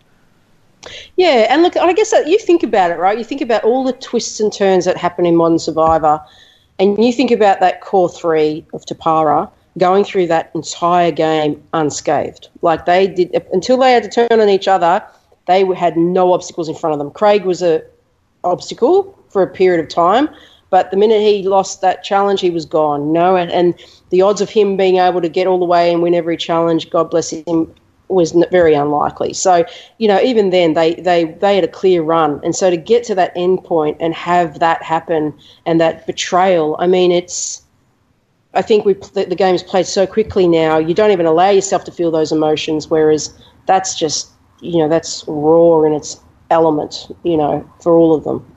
Yeah, it was, it was amazing TV. You, you mentioned about you know being amazing to be part of it.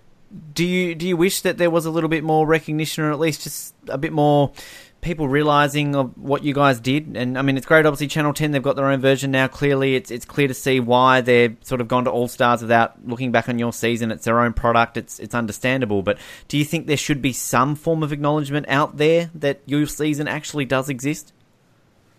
Yeah, look, it would be nice, obviously, but it's it's I don't know. You you know, it's it is what it is, and I totally understand why Ten take the stance that they do.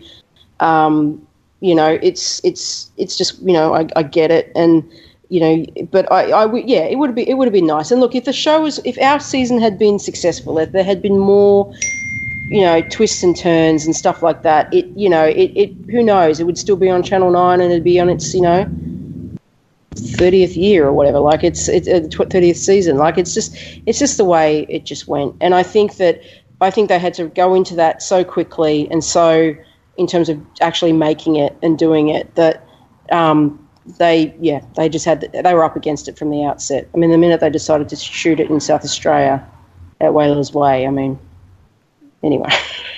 you, you, you, shared a great photo uh, with me just before Christmas, of course, from the, the AACTA Awards. Or a picture of you and Pia. That real, I think, kind of the first time I've ever really seen, I guess, two eras of Australian Survivor in one photo. Yourself and then at that point, the most recent winner of, of Australian Survivor. How did tell us a bit about that meeting, and did you actually bring up the fact that hey, I actually was on Survivor too?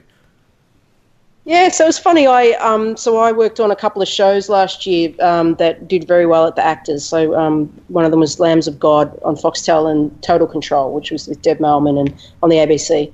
And um, so we had the AACTA awards. I was there with the with the uh, cast and crew, and Total Control won best drama. So we went up on stage and accepted the award for best drama. Then they took us out the back into the press room. Anyway, we are waiting to do that. They were, you know, producers waiting to do press and all that sort of stuff. So I'm out the back smashing a champagne and eating hors d'oeuvres and stuff like that. And then Australian Survivor crew comes in, well, a couple of their EPs and PR because they had just won Best Reality. So they were there, and the EP, I think his name's Adam. I'm so sorry, Adam, if you listen, but I've forgotten your name. He used to be an editor, and I he knew me, and I he knew, and I I knew recognized his face, but I um I, I, I had I couldn't quite you know place where I knew him from, and then he had said he used to be an editor, and now he was EPing Australian Survivor. And I was just saying, oh man, I you know I loved it, I you know, love it, and I'm, I was on it. And he goes, yeah, yeah, I know.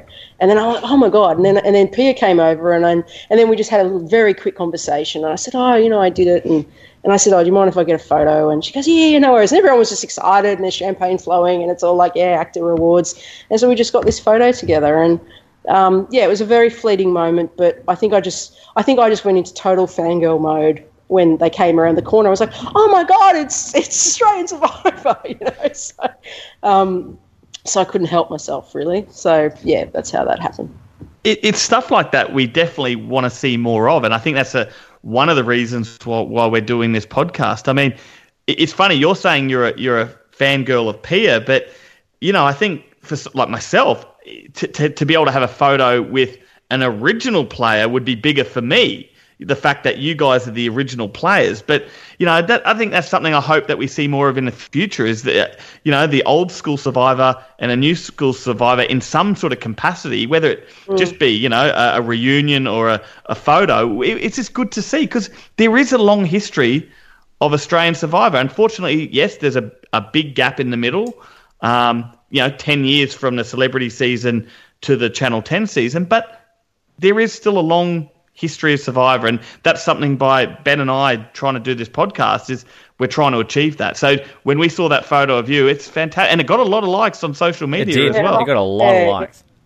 Yeah, yeah, no, it was great, and it was, and it well, I think, I, as I said, I just got taken in the moment, and it was just, you know, you did. I think what was a feeling that connection, really, you know, that you you you're part of that. Like it might not be the same network, and it's it's definitely evolved and it's changed, but um, yeah, it, it is. It's and I, would love. I mean, I'd love to chat about just that behind the scenes stuff that I don't know if you you know that maybe certain things can't be spoken about yet, but it's it, I'd love to know how it all plays out in the modern game now, or you know with the current you know, ten version now in terms of that what was going on behind the scenes, and you know it was really interesting. I don't know if you guys saw, and this is what I'm saying. Like I've been so off not off Survivor, but I haven't really been paying a lot of attention for a long time.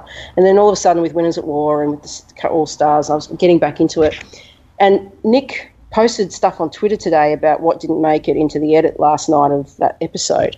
And I just thought to myself, wow, that's it's really interesting how those all those lines between, you know, are getting blurred now about how much you can and can't say. You know, like he's basically going in there and saying, well, you didn't see this and they didn't show that and they didn't do this and and it's like, wow, like, okay, that's quite, you know, we would never have been allowed to say, we weren't allowed to tell anyone we were out there.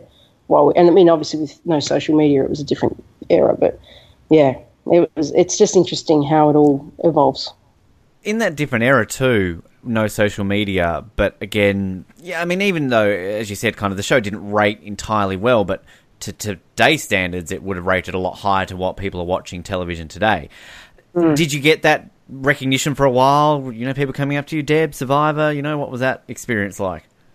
Yeah, I did. It was a little, a little bit. Yeah, it was a bit. You know, you get a bit like, oh, okay, like it's. But it was, yeah, it was nice. It was nice. And look, you know, I got a good. My my time on the show wasn't poorly. You know, I had a good representation, I suppose, and um, you know, and I do think I was myself too. Most, you know, I'm not most of the time. I just was, and um, yeah, so it was it was nice to have that, you know, to get that every now and again. And occasionally now I do get the odd person going, I know you from somewhere. Where do I know you? And you sort of start pushing through the, you know, the possibilities. And occasionally it's because of that. And I remember, you know, going to parties and my old housemate used to say, Yeah, yeah, she was on Big Brother. So then it all just kind of just just just to stir the pot, you know, like. But yeah, and it's funny now because like you know I work in a different in part of the industry and people just fall off their chairs when they find out that I did it, you know. But then there's all the you know because we you know we work in this high end you know television drama and it's so prestigious and stuff, and then they're like, oh, what you did a reality show, and then they find out you did Survivor, and then you find out they're all closeted Survivor fans. So, like, oh, so what happened and did they feed you and this and that, you know? So it all comes out. So yeah. And was that was that that way too when you went back to work? Were people just kind of asking all these you know technical behind the scenes questions rather than the game side of things? Oh, it was a lot about the conditions, and, and that's pretty much all mostly people talked about back then was how hard was it? Were they feeding you? Where you know, did they really make you sleep on the ground? And all that, that's that's pretty much what people ask you. They don't they weren't asking a lot about gameplay back then. Did you get to keep any memorabilia from the show?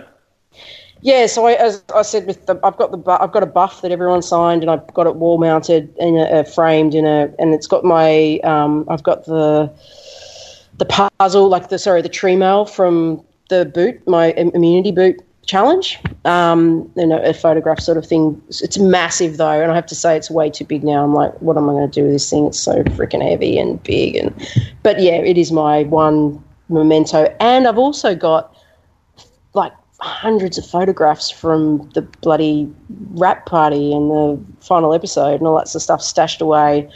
I've got photos of Sylvan and Karen and I in a house we stayed at in Port Lincoln, and you know, and that was fun. I mean, Port Lincoln was like we watched so many. We went to the movies so many times and watched Zoolander about because that was what was screening at the time at Port Lincoln Great Cinema. movie. Think- yeah, great movie. I think we went to the cinema and watched it like eight times.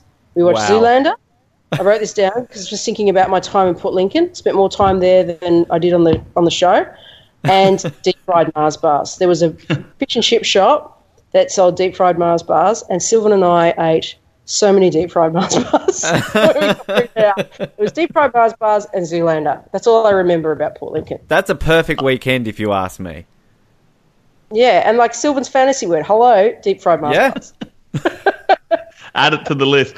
I, I'll tell you one thing, Ben. I, I've we've never seen any of these photos from when they were in the lockdown phase after the show or from the reunion. So, Deb, if you've got any classic photos that you want to share with us, by all means, I'm sure our listeners would uh, would love to see it because we, we've never seen that side of the show where you know the after party or, or yeah that that after you are voted out, but you're still with these people. Yeah. Well, look, I've got them because I was I was quite I took a lot of I was really into photography when I was um, around that age, and yeah, I, I, I actually had cleaned out my office recently and found this big massive box and was pulling it all out, and there's all these photos in there, and yeah, I've got heaps of photos. I, I'll I'll scan a few and, and send them to you. I've got a photo of Lincoln dancing with his shirt off. Oh well, there's your apparently priority. well, apparently he loved to do that, so you know that was his thing. So you know, That's a question we didn't ask him or we didn't know about at the time, Matt. So if we get him back on for Lincoln interview Sorry, redux, we'll be asking that. you in it. Now, you've obviously mentioned a bit about your, your career and obviously gone on to great big things straight afterwards. I mean, just give us a bit of an insight into kind of some other shows that you've, you've worked on over the years. Yeah, so I, I when I was doing the show, I was working in I, I was sort of like in post production, so edits like the editing side of it, sound and that, and I was supervising. So I was like more of a production manager type role. And then not long after the show, probably well, about four years later, I just worked started working solely in editing. And um, yeah, I've edited um, some of the shows I've done are Underbelly, Puberty Blues, uh, Mystery Road, the Peter Allen biopic. Um, yeah, uh, the Code, which was on the ABC, and yeah, just a lot of, lot, a lot, a lot, a lot of drama. Um, yeah, which is a lot of fun, you know, and and I, I really enjoy it. It's it's good. It's good work. I mean, we sit down too much, so that's the only problem. It's just too sedentary, but um, yeah, but no, it's good fun. Well, as somebody who does a lot of audio editing, I mean, it, it is Yeah. kind of it's weirdly addicting, though, isn't it? People think it's very tedious, but it, it is also I don't know if you get the same enjoyment out of it. You get paid a lot more than I probably do, but it's still fun. like it's still fun, yeah, right? it's one thing too. Like I actually really like just being on my own in the dark room, sort of looking at material and deciphering. And I, you know, and I was thinking about it, like talking earlier about my midlife crisis. I was sort of going, would I ever reapply for Survivor? I should just bloody put an application in and not sort of talk about the fact that I've been on it before. I wonder if that would work. And um, but I just thought about well, what about what I do, you know, and how does that relate to how it could translate to the game and stuff? And the beautiful thing about editing, you know, performance is about searching for authenticity and looking for, you know, is that is that real? Do I believe them? Do I don't? You know, and that's part of what I love about what I do is you sit there and you you look at a performance and you go, I believe that as a person, as a punter watching, I would believe that, and it's in, you know, and I think that that sort of, um, you know, I think there's some of that, something in that could relate to, you know, playing again, which I would love to do. I'm glad you brought that up because I was going to ask you if you never know, they're always thinking up new ideas for different seasons. If they finally decided to acknowledge your season and do an old school versus new school, and they asked you to go on, I'm assuming you said you, would go on. Would you? Would you play differently this time? Would you actually go out and look for alliances? I, yeah, you definitely play differently. I think anybody, and Matt, I'm sure you would attest to this. You got another chance, and you really wanted to go back out there, you would play differently. You know, you learn from you learn from your mistakes, and um, I mean, yeah, I, I just think you just got to be more. You just got to be active, and you've got to roll with the punches and, and just go with it. So I don't think inherently my personality would, would change much. I don't think I could become someone else. I just it's just not inherent in me. I just can't. I don't think I could do that. But yeah, I, I think I would definitely just be more on it very quickly. Yeah. Out- outside of your, your stellar career, uh, everything else going well for you, Deb? Uh, any anything else exciting happening in in Deb land? No, not really. Just you know, beautiful partner and three gorgeous dogs and two cats, and you know, so it's just sort of, um, yeah, just life really, you know. And um, yeah, no, not nothing super exciting really, but yeah, just happy and doing my thing and just at the moment cannot get Survivor out of my head, which is weird because it hasn't been like that for a very long time.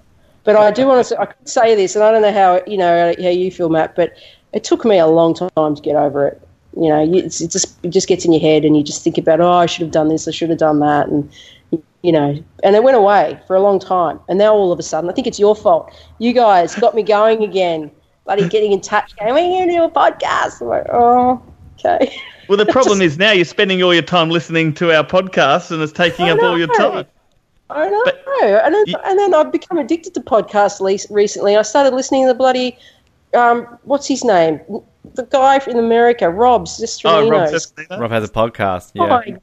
my god! Like the detail and the, the, the kind of the, the drilling down. It's extraordinary. It's addictive. What's going on? it, it, it definitely does get addictive, and that's how Ben and I first sort of got to know each other. Well before I even played the game, was through me listening. He was a listener to, to my old show, and uh, basically, Yeah, I had right. kind of taken a break of um, Survivor 2, and Matt had messaged me basically. It was like, Oh, did, did you see uh, the new cast for Australian Survivor? And I'm kind of like, Oh, I haven't spoken to this guy in a while. I'll, I'll message him later, not realizing that he was bloody on the show. And I'm like, Holy crap! Yeah, right. Former listener of ours is on the show. I, I didn't have the heart to tell him though that I was a first boot. Oh. what about you, Ben? Are you ever? You, you, uh, what have you done? Have you applied? Have you? Are you going to give it a go? What's the story? I, I have applied a couple of times. I, I think I'm just probably a little bit too good looking for Survivor. I'm not too sure. But um, I, I, I am uh, very shortly moving over to Canada, and I'm hoping in five years' time, if I get my Canadian citizenship, I can then apply for, for US Survivor now that Canadians can apply for American Survivor. So my grand plan is to, to go for the, the granddaddy of them all if Australian Yeah. Survivor Yeah. don't want me. So they're Just lost. They're lost, mate. They're lost. Go big. Go big.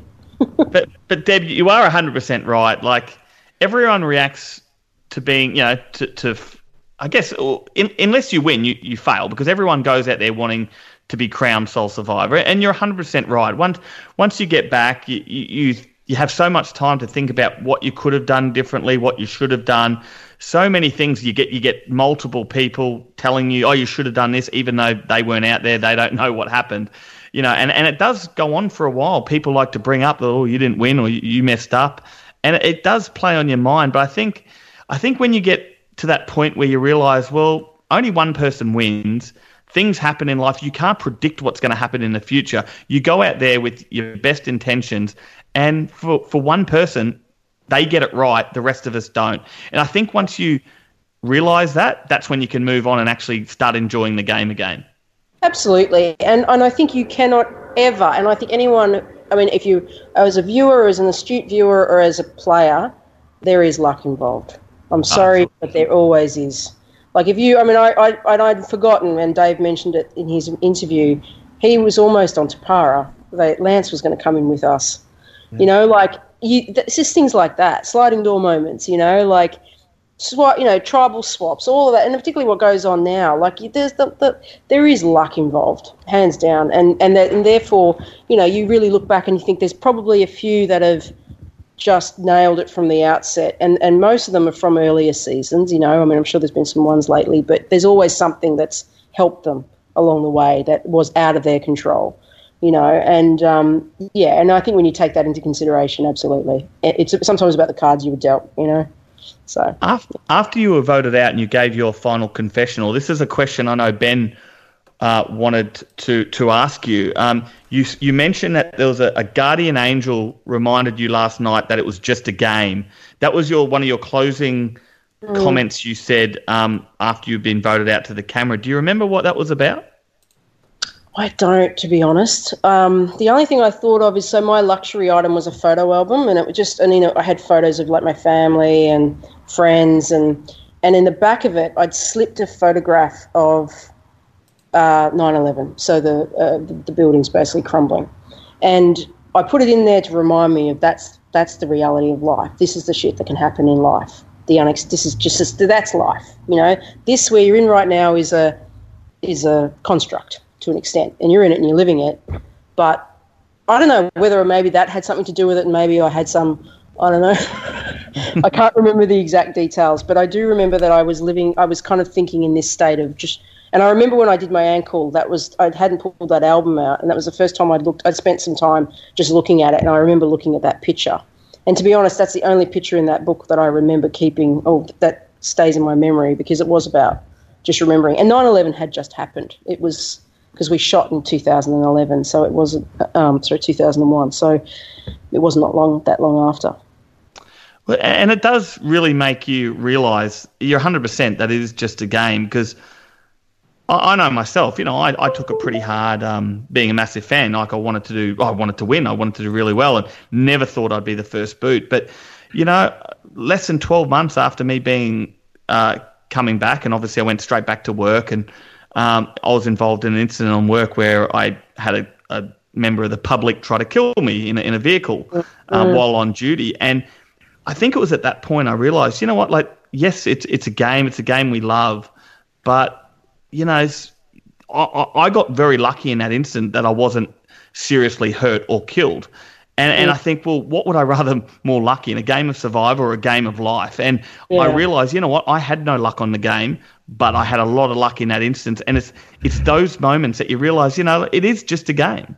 Yeah, totally, totally, and and and that's you're know you're you know you're absolutely right. Like for what you do for a living and to be in that situation, I mean that's just I think that's sort of akin to why I probably had that photo with me. Is just just this reminder of yeah, reminder of what life is, and and you know it was it was a it was a wonderful opportunity, and and and uh, you know I was you know I cannot you know you cannot deny that just as much as for you like we're part of that, you know, and and it was just a lot of fun and Yeah. yeah, uh, just just happy days, happy days. well, well. On that note, before we let you go, Deb, just just a couple of closing facts here. Of course, um, if you if you listened to us last week, you would have heard uh, on our little article we have from the Herald Sun, Luke Dennehy in his preview, he had put here that you were basically the second favourite going into his preview. He rated you four and a half stars out of five, only behind Rob, which um, which is fantastic to see, but unfortunately not quite uh, where he was thinking you were going to finish. But in the official guidebook.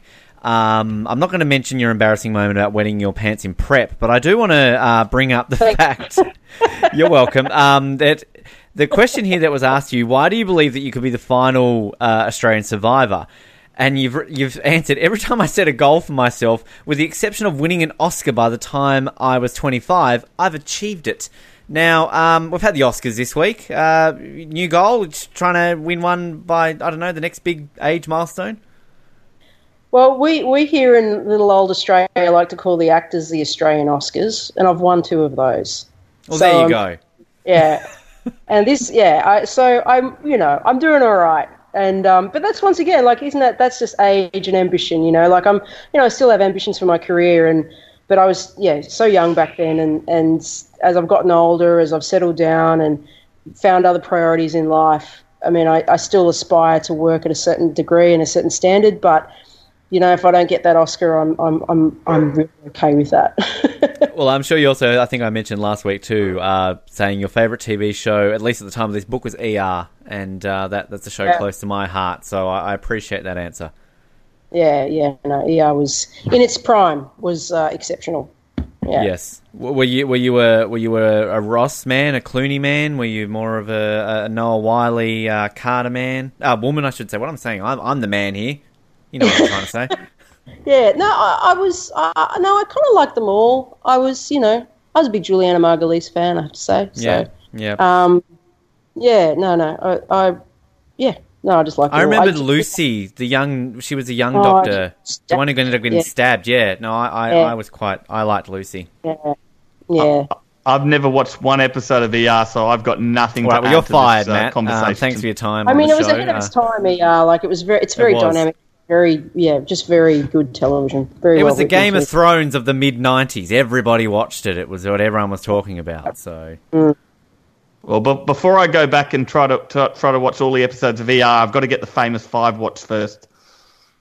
Yeah, don't do yourself a favour. Just watch Monkeys. Much better. Monkeys, all right, done. Mon- Monkey. Well- Japanese. we we will be sure to get you back on there when we ever cover Monkey, and of course uh, when we do cover the the famous five, because I think Matt and I put it on the bucket list. But uh, Deb, it, it has been an absolute pleasure to, to catch up and, and chat and, and reminisce and help you with your survivor addiction that's clearly happening with you right now. And uh, It's a, it's a. I've gone out of remission. What do they call it when it comes back? It's like a, you know, relapse, basically. relapse. That's it. I've had a relapse. Yeah, we, we, we'll take full responsibility. Like next time you speak to your Yeah. sponsor, like get him to call us and, yeah, and abuse yeah. us. I was Basically, I doing fine, and now it's gone to the next level. It's weird. Anyway, yes. we really, well, we really appreciate uh, helping you relapse today and um, joining us here on Australian Survivor Archives. It's been a lot of fun. Yeah, likewise, guys. Thank you so much. And as I said earlier, and as the everyone else has said before, thanks for thanks for thinking of us. It's nice. Us OGs. I was thinking we should call ourselves the fossils. If we ever come back on and do old school new school, we should just be the fossils, you know? Because by the time they finally get around to doing it, we'll all be 50, at least. The famous five will all be in their 50s. So, you know, at the rate we're going. So, yeah. And Deb, before before we let you go, one last thing: who's your prediction to win All Stars? Um, I think it's going to be uh, Tarzan, or it's going to be someone who's keeping a super, super duper low profile. Super duper low. Tarzan's my pick. Uh, he's my prediction. So if, we'll see how he goes. And I think it's also because if you watched, and this is just an editing thing too, like the bloody one of the packages that came out, and he's he says if you're going to win anything, you want to win Survivor. And I just thought that's that's like Pierre Miranda saying if I'm not the f- first to go, I'm going to win. That Yeah. just sounded like that to me. So Yeah. let's let's see if we're right. Ben, what another fantastic episode we have. I love interviewing these old school survivor plays. You just it's nothing better. Yeah, no, it's it is fantastic, and as obviously we said in that interview at the very beginning, you know, I had the pleasure of having Deb on uh, the Oz Network a couple of years ago, and I knew she was going to be absolutely great value. She she knows the game very well and always open to talk about Survivor. So fantastic to learn about these things. We've got a bit of the Fantastic Five sung there as well. So you know, I think that I think we're ticking off a few of these bucket list achievements already. Ben, it's the famous five, not the fantastic Ah, five. May as well be the same. They're both fantastic and famous. You know, Timmy the dog's there. It's always going to be a, uh, a a grand old time whenever you, you're learning about this. And uh, who knows? We'll throw an episode on one time and we'll we'll learn a little bit more about it. Definitely, definitely. But I can I can definitely see how how Deb got on the show. She's got she's got a great personality, doesn't she? Easy to talk to. I can see why she would have been very well liked in Kadena. And you're right. You've said this multiple times. It's such a shame that she wasn't able to go further because I think we would have only seen more great things for Deb. And it's also great to hear Deb talk about you know her regret for not playing as hard as possibly you know she could have. But from from hearing her talk that the whole tribe was like that. So who knows if she was in Tapara, things could have been different. But great character, and um, yeah, fantastic to, to hear all the, the the backstory and inside goss of what happened out at Whalers Way. And speaking of great characters and great goss and great everything else, next week we get into episode six of season one, which is a bit of a sad moment. It's not necessarily the saddest moment we've had so far. Obviously, we lost David, and we know how you're still mourning that loss, but we lose our maybe our next most talked about player, at least at this point. Certain Sylvan. We heard a bit about Sylvan, uh, of course, uh, throughout Deb in this interview. But uh, Sylvan's boot episode next week, Matt, and our last episode in the tribal phase of the game because things are about to heat up. We're about to hit the merge, and uh, I'm very excited to talk about episode six. It's again, it's a bit of a slow burn. It's it's kind of similar to episode five when maybe sort of two of the the weaker episodes of the season where there's maybe not a lot going on as much as we've had in the earlier episodes and will in the later episodes, but there's still enough entertainment going on. I think that we've got we're going to still have a fair few things to talk about when we come to next week's episode. Yeah, definitely. And it, it's this next episode. It's it's the last chance for Kadena to sort of show some sort of fight, and you know, unfortunately, it sort of doesn't happen. But um, we're not too far off getting to the merge, which of course is the uh, the one tribe never to have a buff. Of course, the Aurora tribe. Great segue into that, Matt. Uh, stay tuned to Australian Survivor Archives because, of course, we gave away a couple of those buffs that we had made up thanks to the great people over at Headskins. And we will have another opportunity for people listening who may missed out and they want to get their hands on a buff. So that's all I'm going to say. Stay tuned. We will announce more in the coming weeks because I posted a picture of me wearing one during the week, covered my face up. The best way to, to do it, I think. But uh, you've gotten yours, so I'm looking forward to seeing what you look like in one too. But um, it's it's very exciting, exciting piece of memorabilia that uh, we can officially say is exclusive. It's never been done before, and something to I guess celebrate the the season that was Whalers Way Season One Australian Survivor. And it's a bit of memorabilia that I'm sure buff collectors and, and any fan of the Survivor history is going to want because I know myself, it's definitely, you know, this is a tribe that never had a buff. And for the first time, all these years later, we now have an Aurora buff. So they, they look fantastic. Great job by Cable for organising it with Headskins. And uh, I just received mine.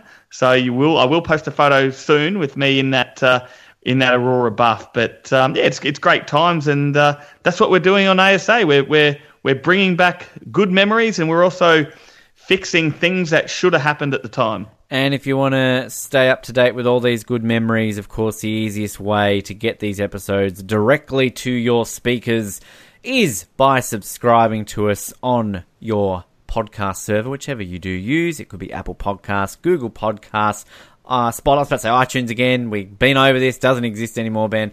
Uh, Spotify, Stitcher, you can subscribe on all of those ones. And while you're there, leave us some feedback, give us a rating, let us know what you think of the show. We would very much appreciate it. And it does help us too, going up the ranks when it comes to being a little bit more exposed and getting the show out there a little bit more as well. Facebook, Twitter, Instagram. We post daily wherever we can, and we love to interact with you, the fans. And thank you very much for all the kind words that we do get along the way. Great sharing these posts with you, great seeing the feedback, and really great celebrating this little show that is called Australian Survivor that did, of course, start in 2002 as we keep celebrating. And again, as we mentioned with Deb in this episode, 18 years it has been on the air as of this week that we did celebrate the uh, anniversary of the very first episode airing all the way back in 2002 on February the 13th. So, a great little occasion to celebrate during the week in a very busy time for Survivor fans right now at the time of listening to this. If you are listening when this episode is fresh off the presses, if you're listening to us in like 2025, it's a nice little time capsule of remembering how busy Survivor was in the early parts of 2020. But thanks again to Deb for joining us on the show. Thanks to everybody for listening. And I'll conclude this by saying that my name is Ben Waterworth, and I'm going to go play with Timmy the dog. Trust me, he's going to go play with Timmy the dog. Guys, I'd love to stay and chat, but I've got the first episode of Winners at War to watch. So until next time, howdy.